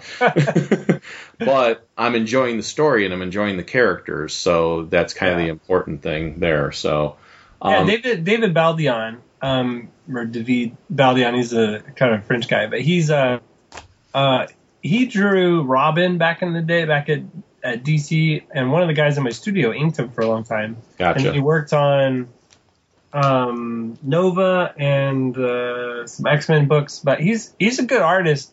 He definitely, I think, for from what I'm looking at preview wise, because I haven't seen the issues yeah, but I, he's kind of opened up his style more. I believe probably to get pages done a little quicker.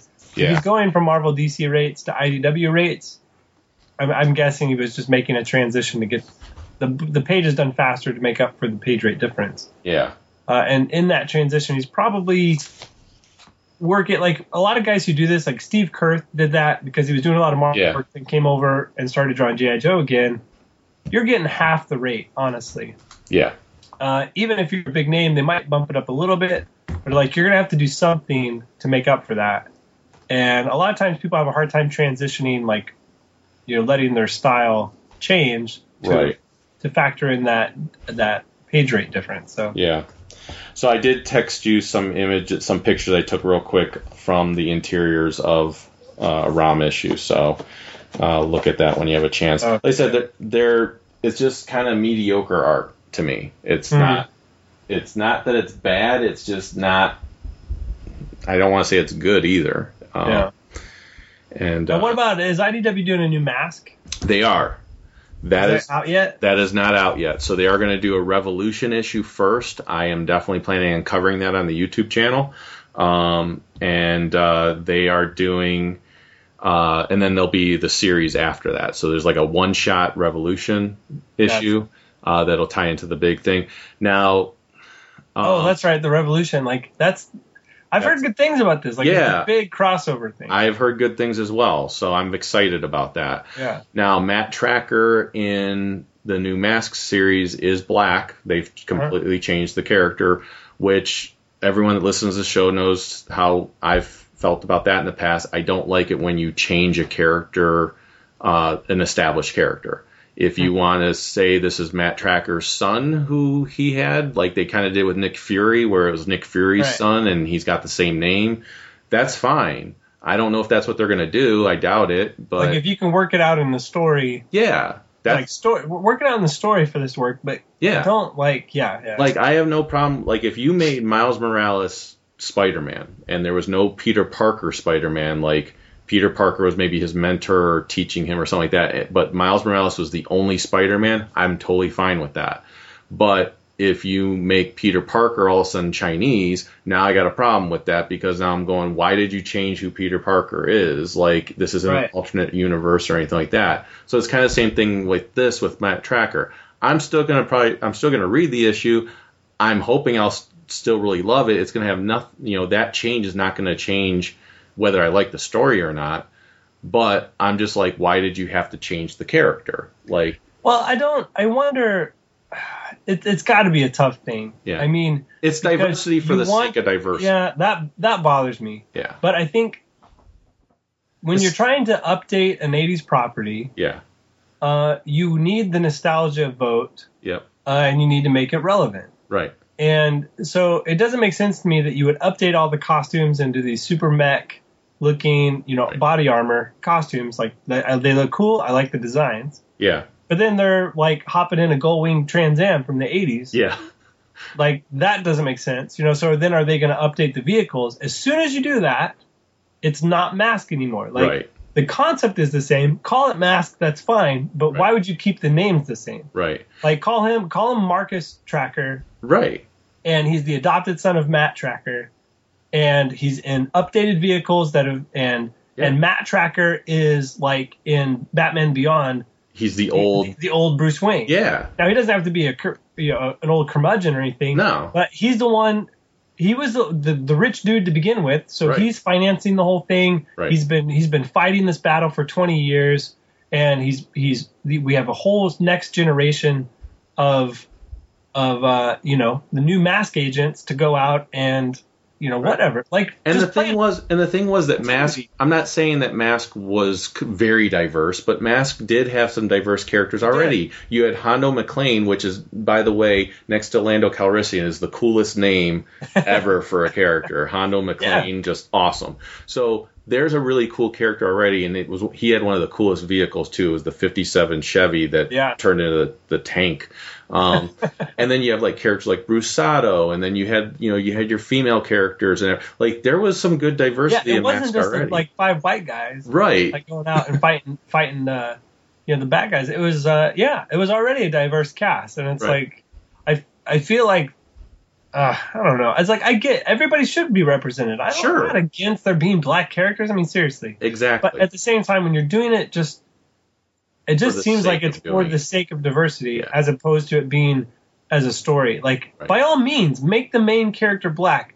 I don't care about that. What I care about is if it fit in the story and there, and it makes sense. you could introduce a whole you could introduce a whole new character as far as I'm concerned and make him the leader and have him be black and have him be the leader of Mask. Just don't call him Matt Tracker. Right? yeah, exactly. Because that's Come up not- with a whole a whole like five new, four or five new main characters.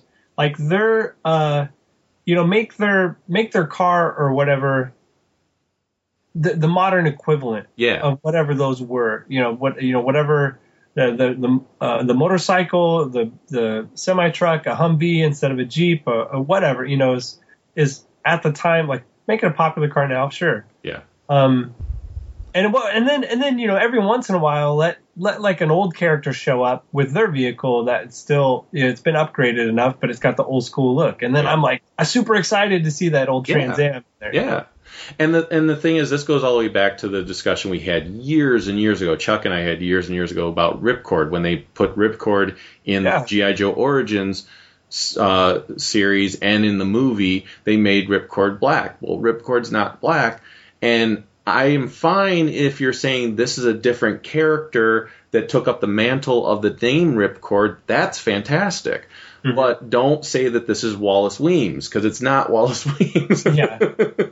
Yeah, I agree. So that's that alone. Like I don't know. That always kind of makes me a bit wary. and before anyone before, and before anyone out there is thinking I'm being racist or anything like that, I am just as upset about uh, the fact that in the Doctor Strange movie they took a an old Asian guy and made it a white female character, Well, and and that doesn't make sense. I mean, okay, and there's no I- I white male completely in that equation at all. So,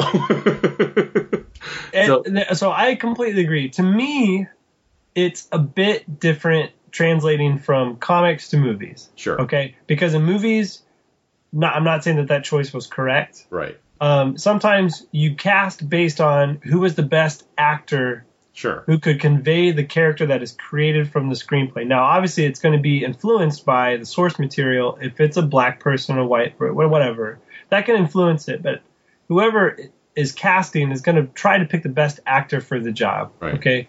Um, them picking an Asian character just because the source material character was Asian, and, and then trying to find a good Asian good Asian character is the exact same as Captain America's white, so we better make sure it's a white dude.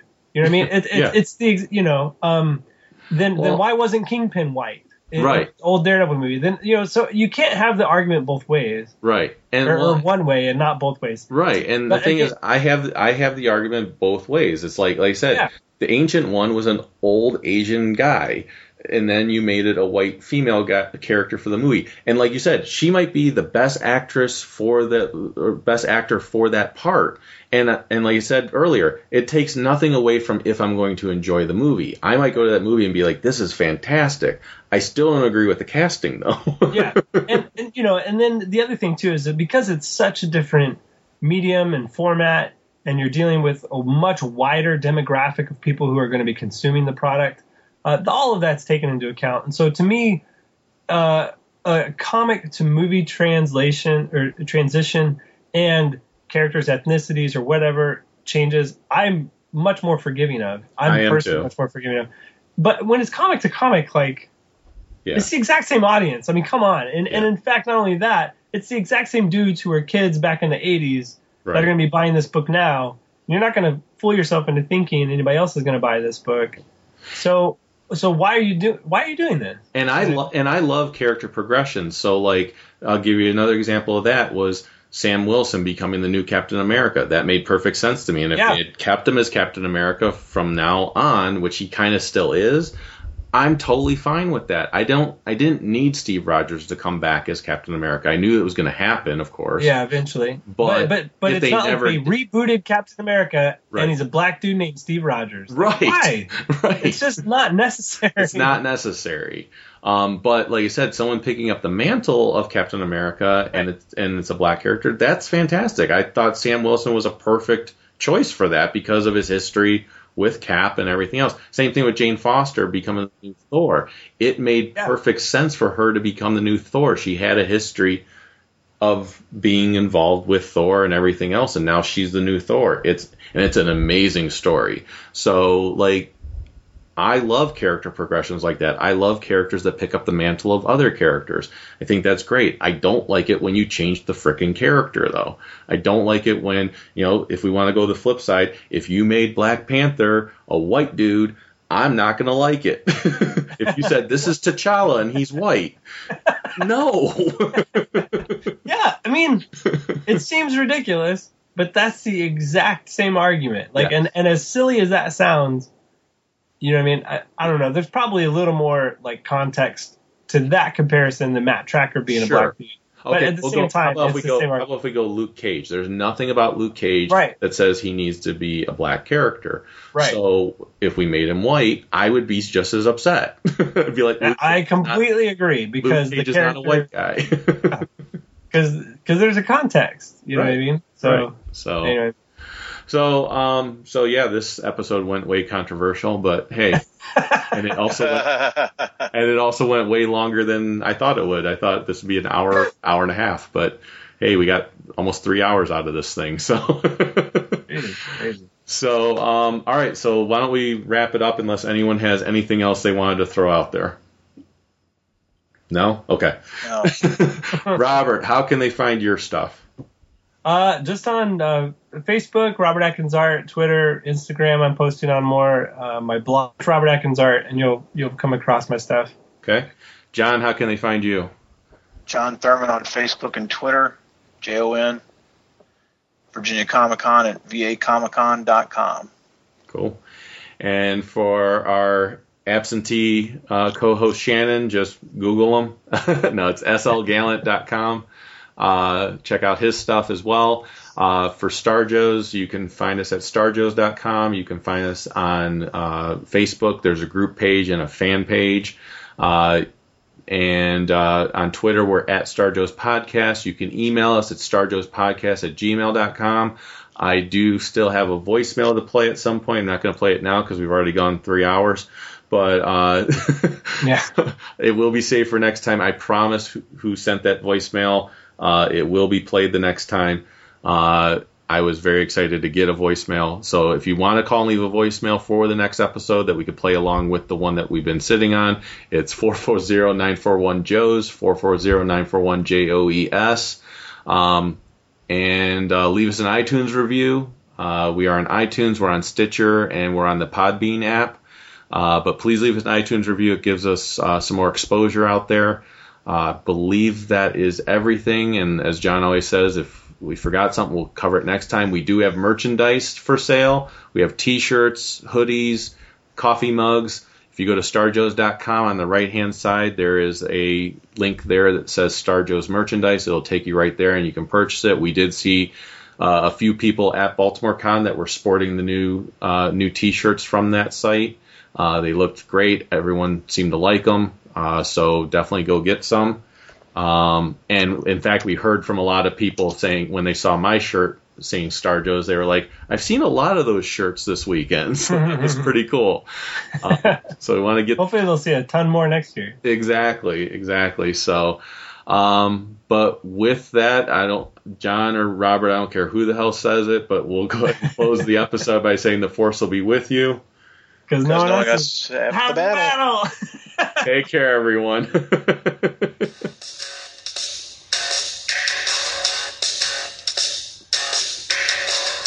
Screw Michael Bay.